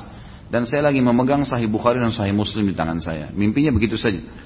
Maka pada saat saya terbangun, saya, mem, saya mengetahui memang waktu itu sudah berjalan satu atau dua kali saya bela, menyampaikan tentang sirah Nabi. Dan alhamdulillah memang di YouTube cukup banyak pengunjungnya uh, masalah sirah itu. Itu yang saya alamin, Allah. Kalau bagaimana caranya supaya mimpi yang saya tahu, coba anda komitmen menjalankan sunnah beliau Sallallahu Alaihi Wasallam, pertahankan sunnahnya, murnikan ajarannya, cintai apa yang beliau ajarkan, jadikan sebagai pegangan hidup, insya Allah mimpi. Jadi nggak ada amalan khusus gitu. Setahu saya Allah alam gitu, itu yang kita amalkan.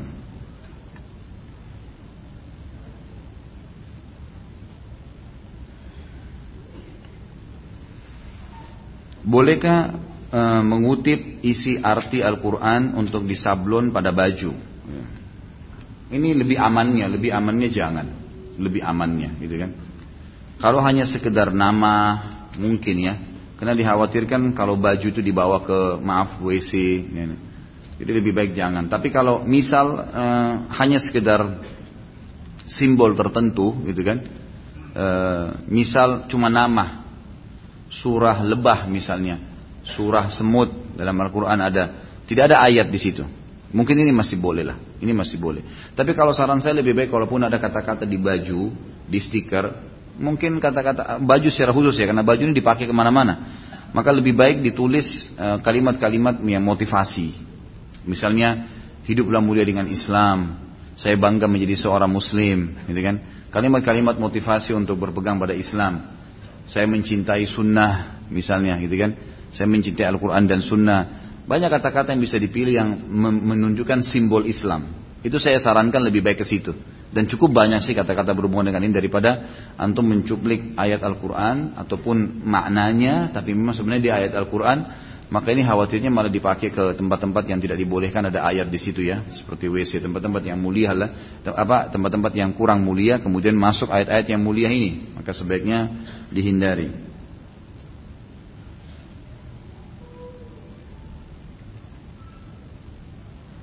Jika kita sebagai seorang pedagang tahu bahwa calon pembelinya akan membayar dengan uang hasil judi, apa kita sebagai pedagang menolak uang tersebut atau diterima? Kalau sudah jelas sumbernya haram jangan diterima.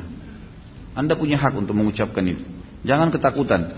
Jadi jangan khawatir nanti oh kalau gitu saya tidak dapat duit enggak. Kalau kita tidak tahu orang ini dari mana sumbernya, tapi kita tahu dia pejudi misalnya. Cuman mungkin dia punya sumber lain, mungkin dia punya gaji, kan gitu. Mungkin apa, mungkin apa. Nah, kalau kalau misalnya kita tahu sumbernya apa, kita tahu dia mungkin punya gaji, punya segala, hanya saja, hanya saja Mungkin dia pakai judi, gitu kan? Mungkin dari gajinya. Ini masih tidak jelas, maka tidak perlu kita tanya. Diambil nggak masalah. Tapi jelas-jelas dia datang, ini saya baru untung judi, saya mau borong toko kamu. Maaf, silakan ke toko lain. Saya nggak bisa terima ini. Kenapa kau nggak terima? Haram dalam agama Islam. Uang ini haram. Jangan malu. Saya selalu tekankan kepada teman-teman pedagang. Kadang-kadang kalau saya berikan motivasi kepada teman-teman yang sedang berusaha, itu maksudnya membuka usaha. Kalau berdagang, berdagang pun bisa berdakwah teman-teman. Dari dokter, dokter bisa berdakwah. Ya jadi jadi jadi apa pun bisa berdakwah. Ya. Masa kita kalah dengan orang non Muslim? Saya tahu di Irian banyak dokter-dokter non Muslim datang ke sana sambil ngobatin masyarakat sambil didakwain agama Nasrani. Kenapa dokter kita sambil ngobatin nggak pernah sama sekali sebut nama Bismillah kah mengatakan berdoalah kepada Allah wahai bapak ibu sekalian ini cuma sekedar sekedar penyebab saja tapi yang menyembuhkan Allah tidak pernah menggunakan dakwah dagang pun begitu kan nggak ada salahnya di toko anda titipkan beli buku-buku tentang hijab ada pembeli masuk tidak pakai jilbab dikasih hadiah gitu kan dikasih hadiah buku-buku itu belanja ini ada buku ya hadiah dari toko nggak apa-apa nanti dia tersinggung nggak enggak nggak akan tersinggung kok Gitu kan? Kalau dia tahu, oh saya dikasih buku tentang jilbab ya, ya siapa tahu ibu mau baca. Gitu kan? Ini hadiah dari kami. Tidak ada masalah. Jadi gunakan juga apa yang sedang kita gelutin sebagai lahan dakwah itu penting, gitu kan? Itu penting. Jangan malu dengan masalah itu. Jadi kalau ada orang datang jelas dia hasil zina, uang haram, dakwahin. Ini nggak boleh loh. Maaf saya nggak jual. Walaupun satu toko saya ini 100 juta dibeli semua saya nggak bisa karena uang haram. Anda bilang tadi menang judi kan saya nggak mungkin terima. Ya, sudah nanti bisa siapa tahu dia bertanya gitu kan. Emang nggak boleh, emang haram. Ya, iya, memang haram. Anda tidak tahu dalilnya sekarang subhanallah di Google kurang dari satu menit. Tinggal ketik dalil-dalil judi keluar semua tuh. Tinggal ketik baca, ini loh dalilnya. Nah, mungkin kalau kita tidak hafal, ini loh begini, ini loh begini, atau bisa baca di sini. Mungkin bisa jadi lahan dakwah. Nah.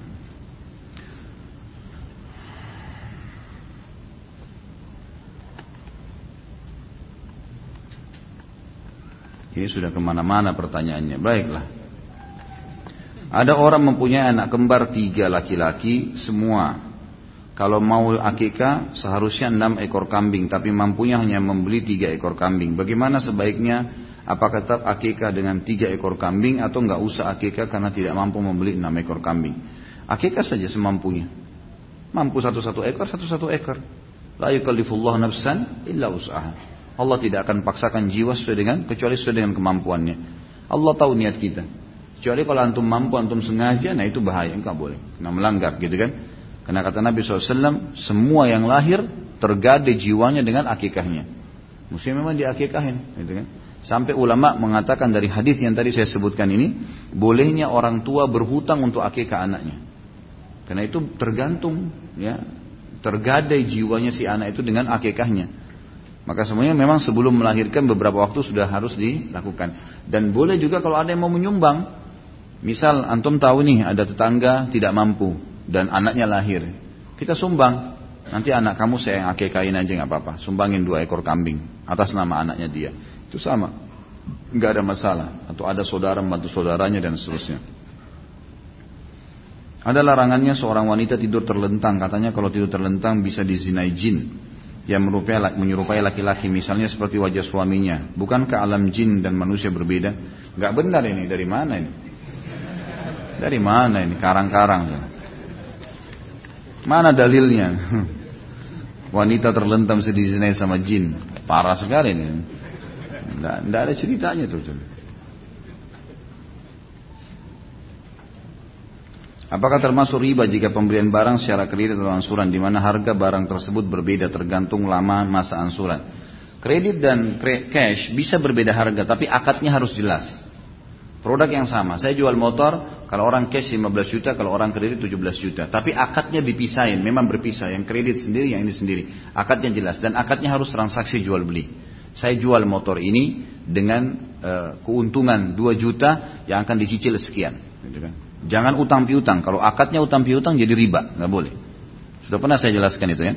ya. Dari banyaknya salawat yang diajarkan, manakah salawat yang paling disukai Rasulullah SAW dan sesuai dengan yang disunnahkan beliau? Salawat Ibrahim yang di tahiyat.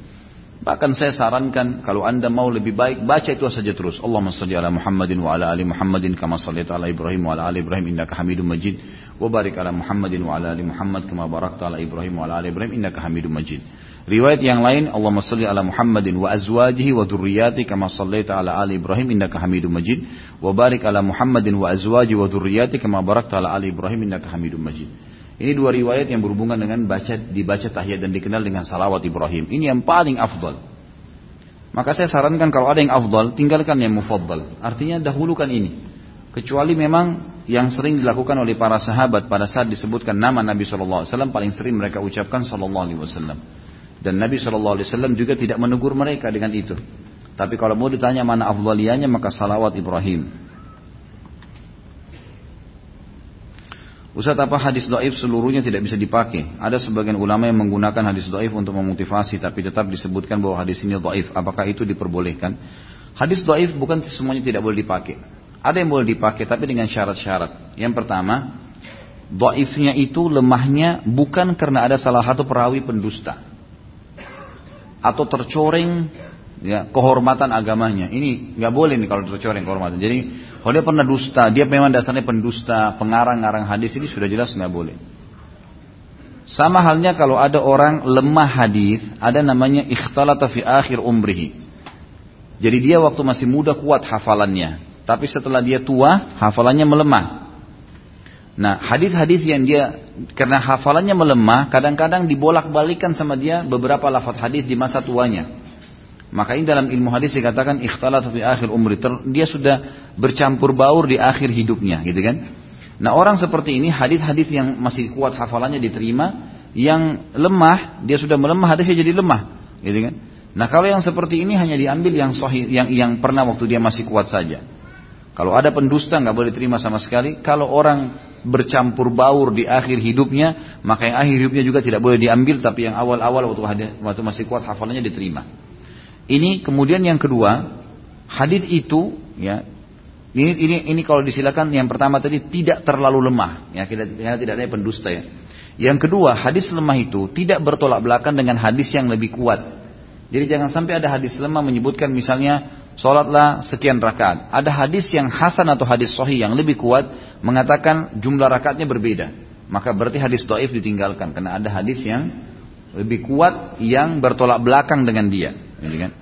Jadi kalau dua hal ini insya Allah ada, Ah, maksudnya di sini dia tidak terlalu lemah, dia juga tidak bertolak belakang dengan ya hadis-hadis yang lebih kuat. Ada sebagian ulama hadis tambahkan dengan dia masuk di fadail amal saja. Dia cuma masuk di amal-amal sunnah, hadis-hadis motivasi maka itu dibolehkan insya Allah. Apakah diperbolehkan berdusta dengan mengatasnamakan Allah dan Rasulnya untuk memperbaiki hubungan antara seorang muslim dengan muslim lainnya yang sedang bermusuhan? Misal, demi Allah dan Rasulnya si fulan ingin berbaikan dengan anda dan meminta maaf. Tidak boleh. Tidak boleh. Anda boleh mengatakan yang dibolehkan islah datu bayin memperbaiki dua hubungan orang yang rusak. Misalnya anda mengatakan si A sama B lagi bertengkar. Anda mengatakan si B kayaknya mau berbaikan sama anda, tapi karena dia lebih tua, dia nggak mau memulainya. Padahal si B nggak mengatakan itu, gitu kan? Jadi ini ini yang dibolehkan. Tapi kalau kita pakai sumpah itu nggak perlu. Itu yang pertama. Yang kedua, sumpah juga tidak boleh menggunakan nama Nabi Shallallahu Alaihi Wasallam. Anda cuma boleh mengatakan demi Allah. Nggak boleh dikatakan di sini misalnya demi Allah dan Rasulnya. Jadi Rasulullah SAW tidak digunakan namanya dalam sumpah ya.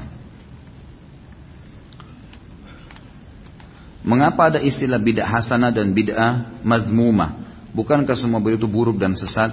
Ini ijtihad sebagian ulama, gitu kan? Imam Syafi'i rahimahullah mengatakan ada bid'ah mahmudah dan madmumah. Ada bid'ah yang terpuji, ada bid'ah yang ya tercelah. Ya, itu ijtihad dari Imam Syafi'i rahimahullah. Beliau mengatakan itu.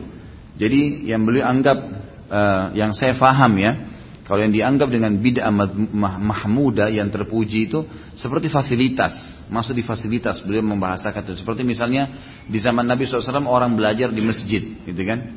Sekarang sudah ada kuliah, kelas-kelas, gitu kan? Maka kelas-kelas ini dianggap baru fasilitas yang digunakan untuk ibadah, maka dianggap bid'ah tapi dia mahmuda. Dia tidak bertolak belakang, dia tidak mengubah jumlah, tidak mengubah metode, ini tapi dia hanya fasilitas. Maka diistilahkan dengan bid'ah baru tapi boleh diterima. Seperti itulah. Tapi ini istihadnya, ini upaya. Umumnya kalau ulama ah, ahli hadis menolak ada istilah bid'ah hasanah, menolak istilah ini karena tidak pernah disebutkan oleh Nabi SAW ada bid'ah hasanah. Yang Nabi sebutkan malah bid'ah itu membawa pada kesesatan. Kan tadi hadis irbat yang jelas saya sebutkan gitu. Allahu alam. Jadi seorang mukmin harus lebih hati-hati sajalah, lebih hati-hati dan lebih baik memang dia seperti saya katakan tadi kesimpulannya mengerjakan yang ada sunnahnya saja untuk lebih aman gitu kan? Insya Allah sudah pasti pastilah ada panduannya gitu kan? Anda kerja di satu perusahaan ada peraturan-peraturan perusahaan yang jelas. Lalu anda ikutin sudah dapat gaji ya dapat fasilitas. Tapi kalau kita terka-terka kayaknya pimpinan saya ini maunya begini nih pimpinannya tidak ngomong tidak apa diterka sama dia bisa benar bisa salah kalau pimpinannya tidak suka kan gitu hanya dikeluarkan hanya ditegur ini kan tidak boleh, gitu kan? Jadi seperti itulah supaya mudah untuk difahami. Tadi Ustaz menyatakan bahwa banyak perkataan Rasulullah SAW menjadi sunnah dan syariat. Bukan banyak, memang semua yang jadi syariat. Nah, kalau perkataan Nabi SAW, perbuatan dan persetujuan. Bagaimana dengan cadar? Apakah ini juga apa ini? Ijtihad. Karena banyak banyak perdebatan atau hujat tentang memakai cadar.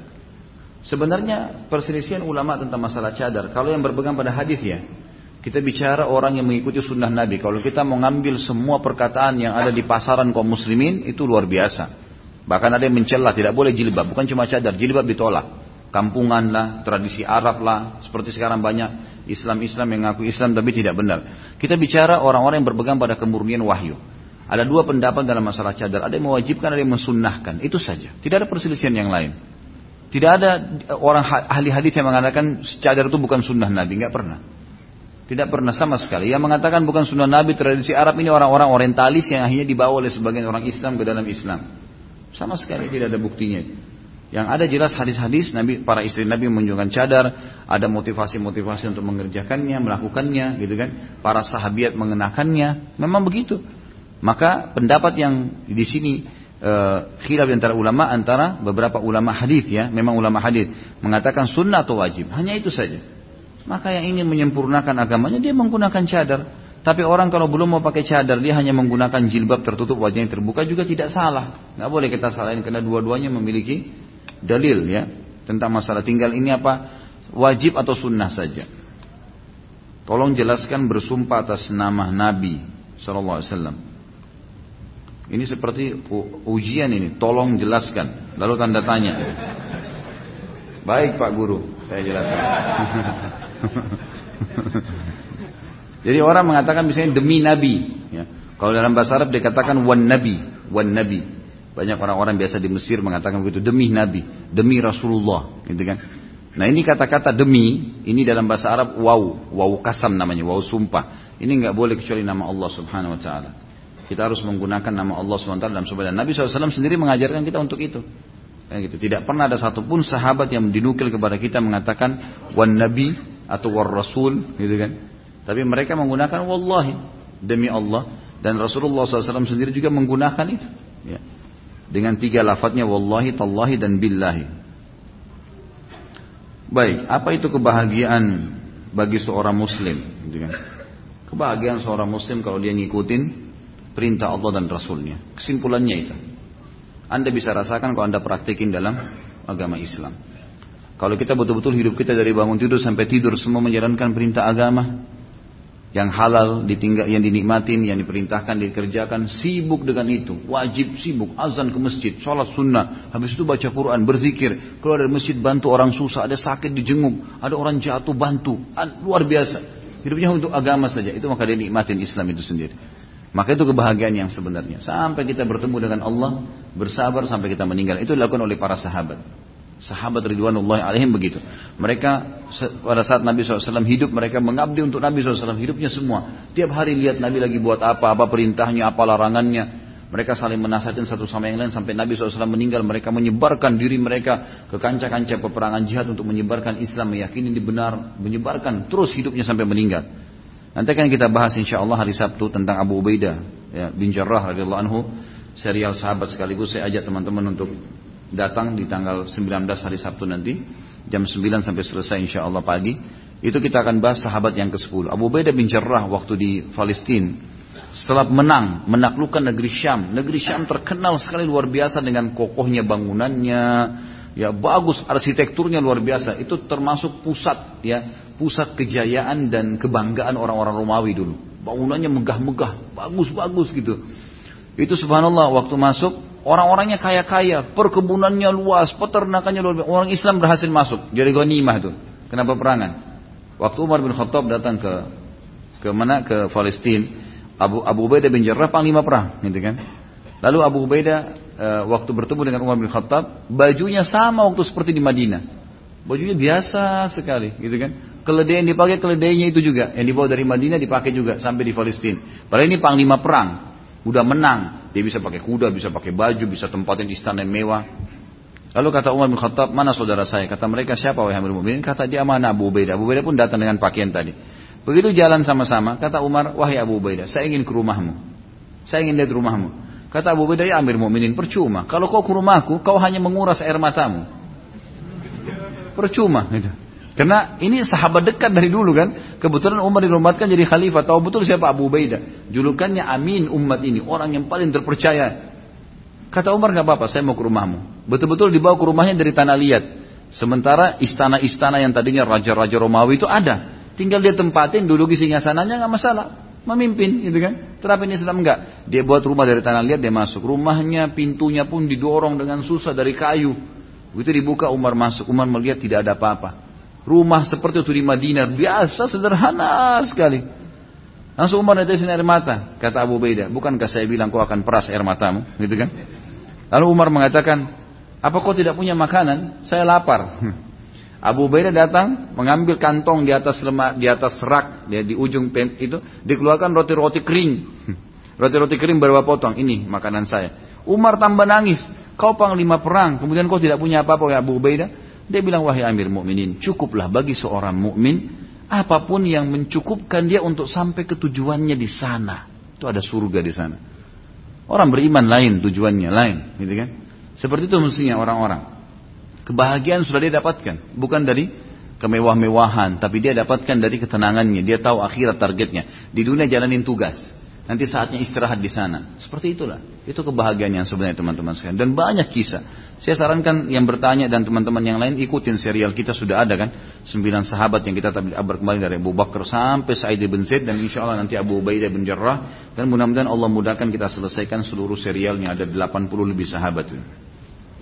Apa boleh setelah sholat, setelah sholat ada satu orang masbuk yang terlambat. Kemudian kita mau mencari pahala, sholat berjamaah bersama dia yang masbuk. Namun kita menjadi makmumnya, bukan imam. Kalau dia tidak ngajak nggak bisa. Kalau ada orang ini tiba-tiba masuk masjid lalu kemudian dia sholat. Dia sudah niat sholat sendiri. Antum nggak ada lagi tepuk pundaknya. Sementara sudah sholat itu enggak. Ya boleh, nggak ada nggak ada udur untuk ngulangin sholat. Dan juga di sini, walaupun antum tepuk pundaknya, dia sudah tidak dapat pahala berjamaah, dia sudah niat pahala sholat sendiri kan. Yang boleh kalau ada orang datang sendirian seperti hadis Abu Bakar Abu Bakar kan. Waktu ada orang masbuk, bukan masbuk sebenarnya. Masbuk ini orang yang datang tapi masih dapat beberapa rakaat. Ini orang memang ketinggalan sholat udah. Datang dia mau sholat sendiri kata Nabi SAW sebentar. Siapa yang mau bersodak ke buat saudaranya ini? Abu Bakar mengatakan saya Rasulullah. Lalu Abu Bakar pun sholat bersama dia. Boleh jadi imam, boleh jadi imam, nggak masalah. Nah ini di sini antum memberikan manfaat kepada dia berjamaah dia dapat pahala berjamaah. Antum sendiri mendapatkan pahala sholat sunnah gitu kan? Pahala sholat sunnah ini boleh. Tapi kalau orang sudah sholat sendiri lalu kita tepuk pundak ini nggak boleh. Nah, ini tidak ada. Tadabbur surah An-Naml 38 sampai 40. Jika diceritakan masa kerajaan Sulaiman alaihissalam, siapakah yang bisa membedakan tempat singgasana Ratu Balkis? Lalu perebutan antara jin ifrit bernama Kuzan dan juru tulis sekretaris Sulaiman ahli ilm dari ahli kitab saat, saat itu bernama Asif bin Barkhia yang dimenangkan oleh Asif yang bisa memindahkan dengan sekejap mata. Apa pertanyaannya? Apakah perbedaan yang dilakukan? Apakah perbedaan yang dilakukan jin ifrit itu dengan sihir perpindahan mungkinnya? Sedangkan dilakukan Asif itu dengan doa dan karunia Allah Subhanahu wa taala bukan dengan sihir. Ifrit ini adalah jin yang paling besar, yang paling kuat yang bertugas mendampingi Nabi Sulaiman alaihissalam. Itu memang dijelaskan oleh para ulama tentang maknanya. Waktu Nabi Sulaiman alaihissalam mengatakan siapa yang bisa memindahkan singgasananya Balkis ke sini. Ini bukan persaingan ya, tapi tiba-tiba ifrit itu dari jin berkata, wahai Nabiullah saya bisa pindahkan. Sebelum anda berdiri di tempat duduk anda. Duduk sekarang berdiri sudah ada depan mata anda.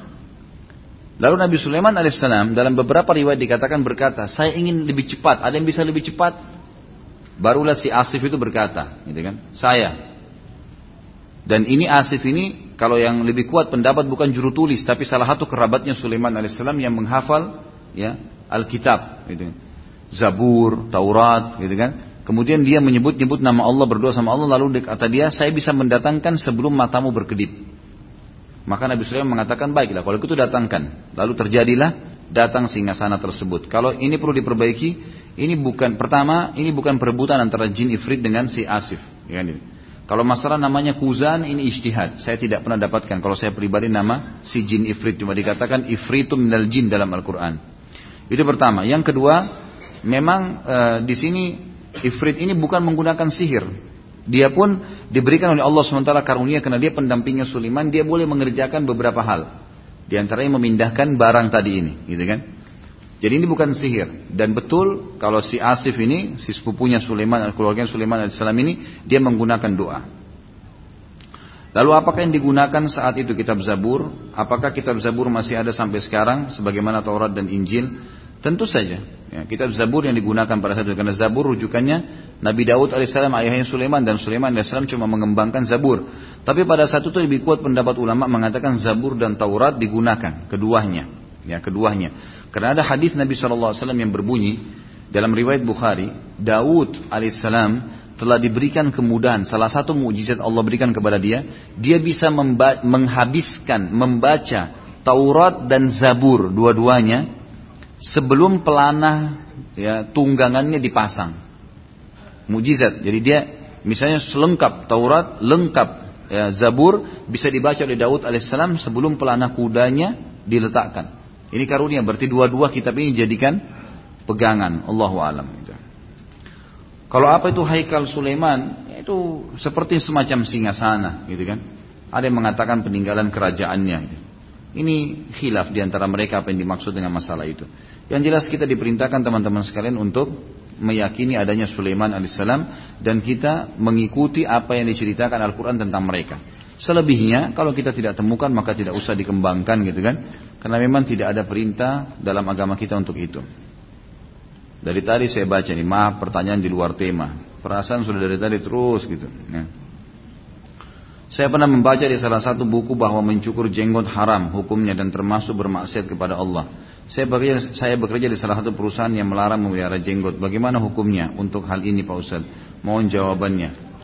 Tentu kita memelihara jenggot Nabi Shallallahu Alaihi Wasallam, mengerjakan memelihara jenggot karena Nabi Shallallahu Alaihi Wasallam memeliharanya, gitu kan? Kalau anda kerja di satu tempat dan anda dilarang, misal ditegur, kalau masih ditegur ya sudahlah. Tetap aja jalan dan sambil tunjukkan kualitas kerja, gitu kan? Seperti itu. Karena saya pernah punya pengalaman salah satu dari jemaah saya yang sering hadir di pengajian. Semoga Allah jaga. Masya Allah saya tahu orangnya Masya Allah e, sampai sekarang selalu ikut pengajian dan banyak hal yang terjadi perubahan dengan dia dan keluarganya gitu. Yang jelas dia kerja di satu perusahaan dan tiba-tiba mau resign dari perusahaan tersebut dan saya tidak tahu. Yang saya tahu tiba-tiba ada satu atasan perusahaan datang temuin saya dan berkata, Ustaz, saya ini ya, datang mungkin Ustaz tidak kenal. Nama saya Fulan. Dipanggillah beberapa orang staff-staffnya yang berpengaruh di perusahaan itu. Perusahaan ini besar sekali, punya sampai 50 ribu pegawai kalau nggak salah. Di daerah Sumatera, daerah Kalimantan banyak, gitu kan. Yang penting saya bilang ya kenapa Pak? Saya pikir mau minta jadwal ceramah gitu kan.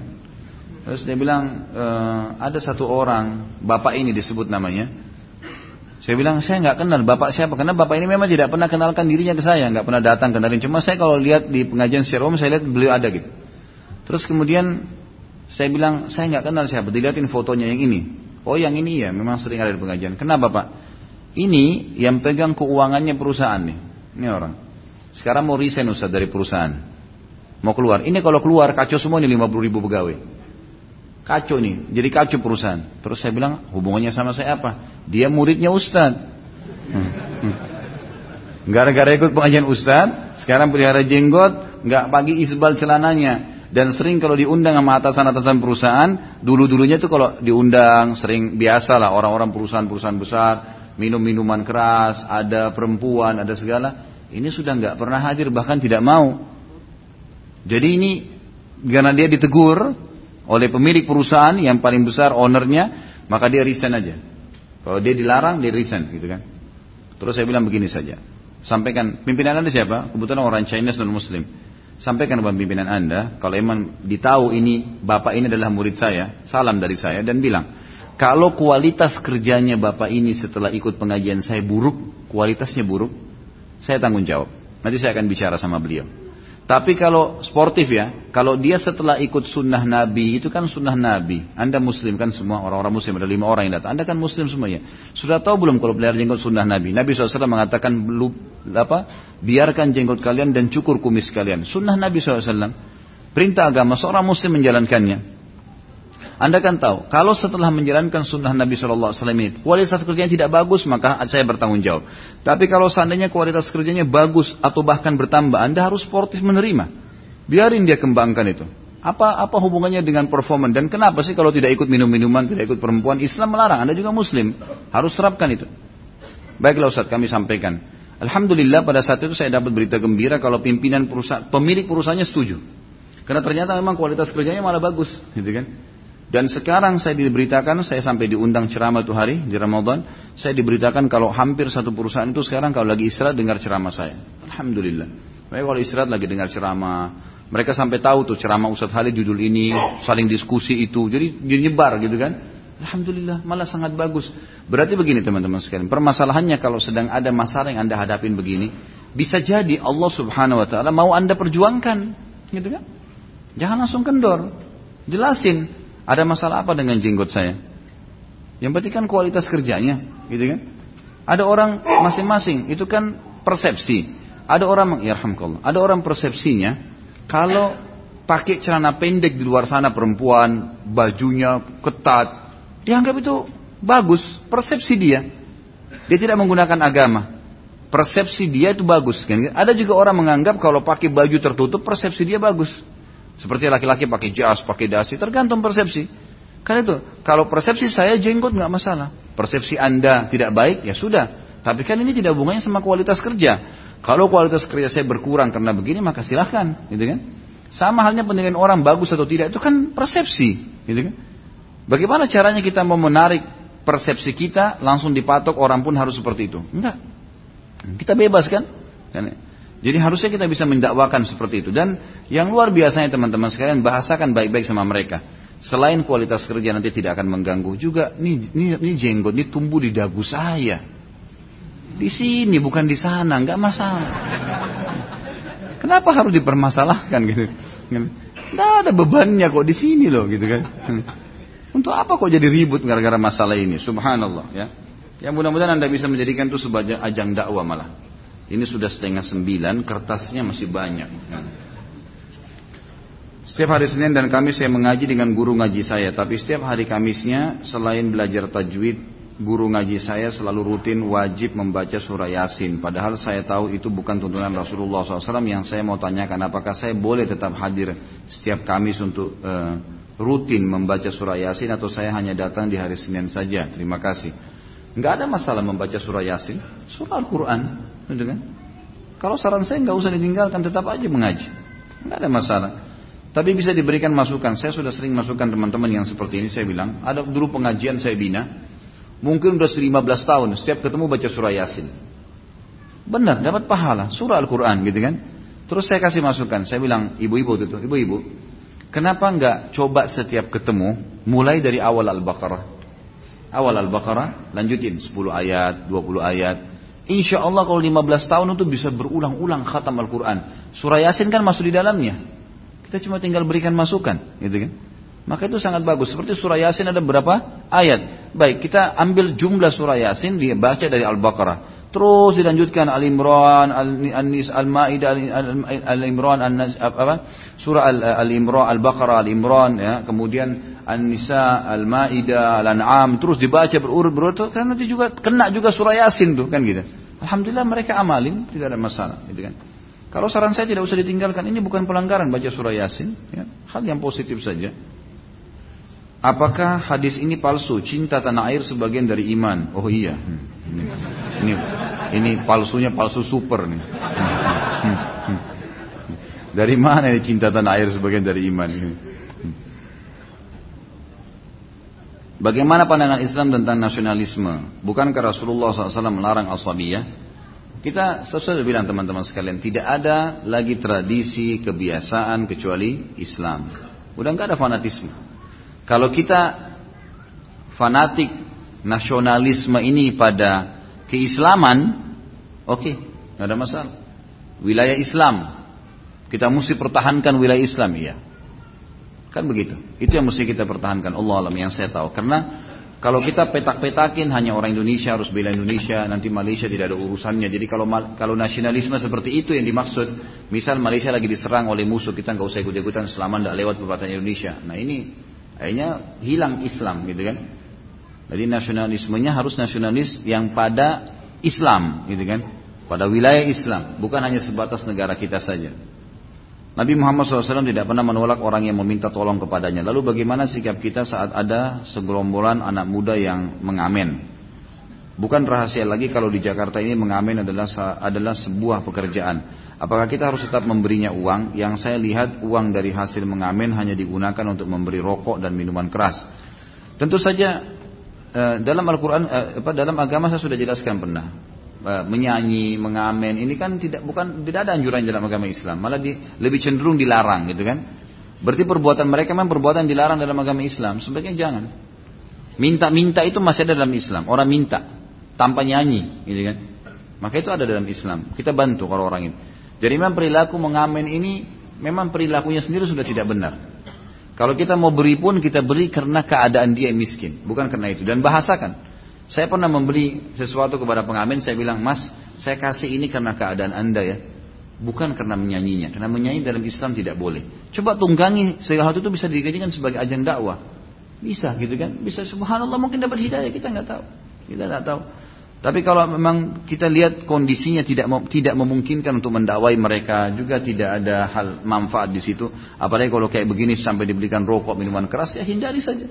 Kan mereka tidak mungkin maksakan juga kan, mereka cuma minta sukarela. Jadi nanti kita berikan kepada orang-orang yang lebih layak.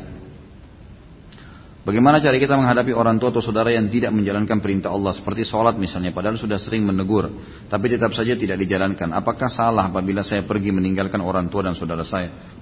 Tentu saja salah, nggak boleh ditinggalkan. Tetap bersama mereka, tetap dakwahi, sabar, sabar. Nabi Nuh alaihissalam mendakwahi istrinya dan anaknya 950 tahun. Anda sekarang sudah dakwahi berapa hari coba? Hah? Udah berapa hari didakwain? Sabar, sabar tunjukkan tunjukkan hal-hal yang yang sesuai dengan sunnah orang tua kita tetap kita bakti ya tuntun penuhi kebutuhannya satu waktu insya Allah dia dapat hidayah tuh gitu kan cuma kalau sholat maaf ya bu saya mau sholat dulu sebentar saya ke masjid perintah Allah nanti baru saya kembali sebutkan perintah Allah biar dia dengar jadi dakwah itu ya ibu doainnya mudah-mudahan saya mudah selamat pulang lagi, lagi ke rumah ke sana ke masjid baru balik lagi mungkin ibu bilang jangan jangan tidak usah sholat Sholatlah gitu. Balik kita khidmah lagi dengan beliau. Apa yang bisa dikasih? Belikan sedikit makanan. Mungkin ada buah-buahan bawa ke rumah.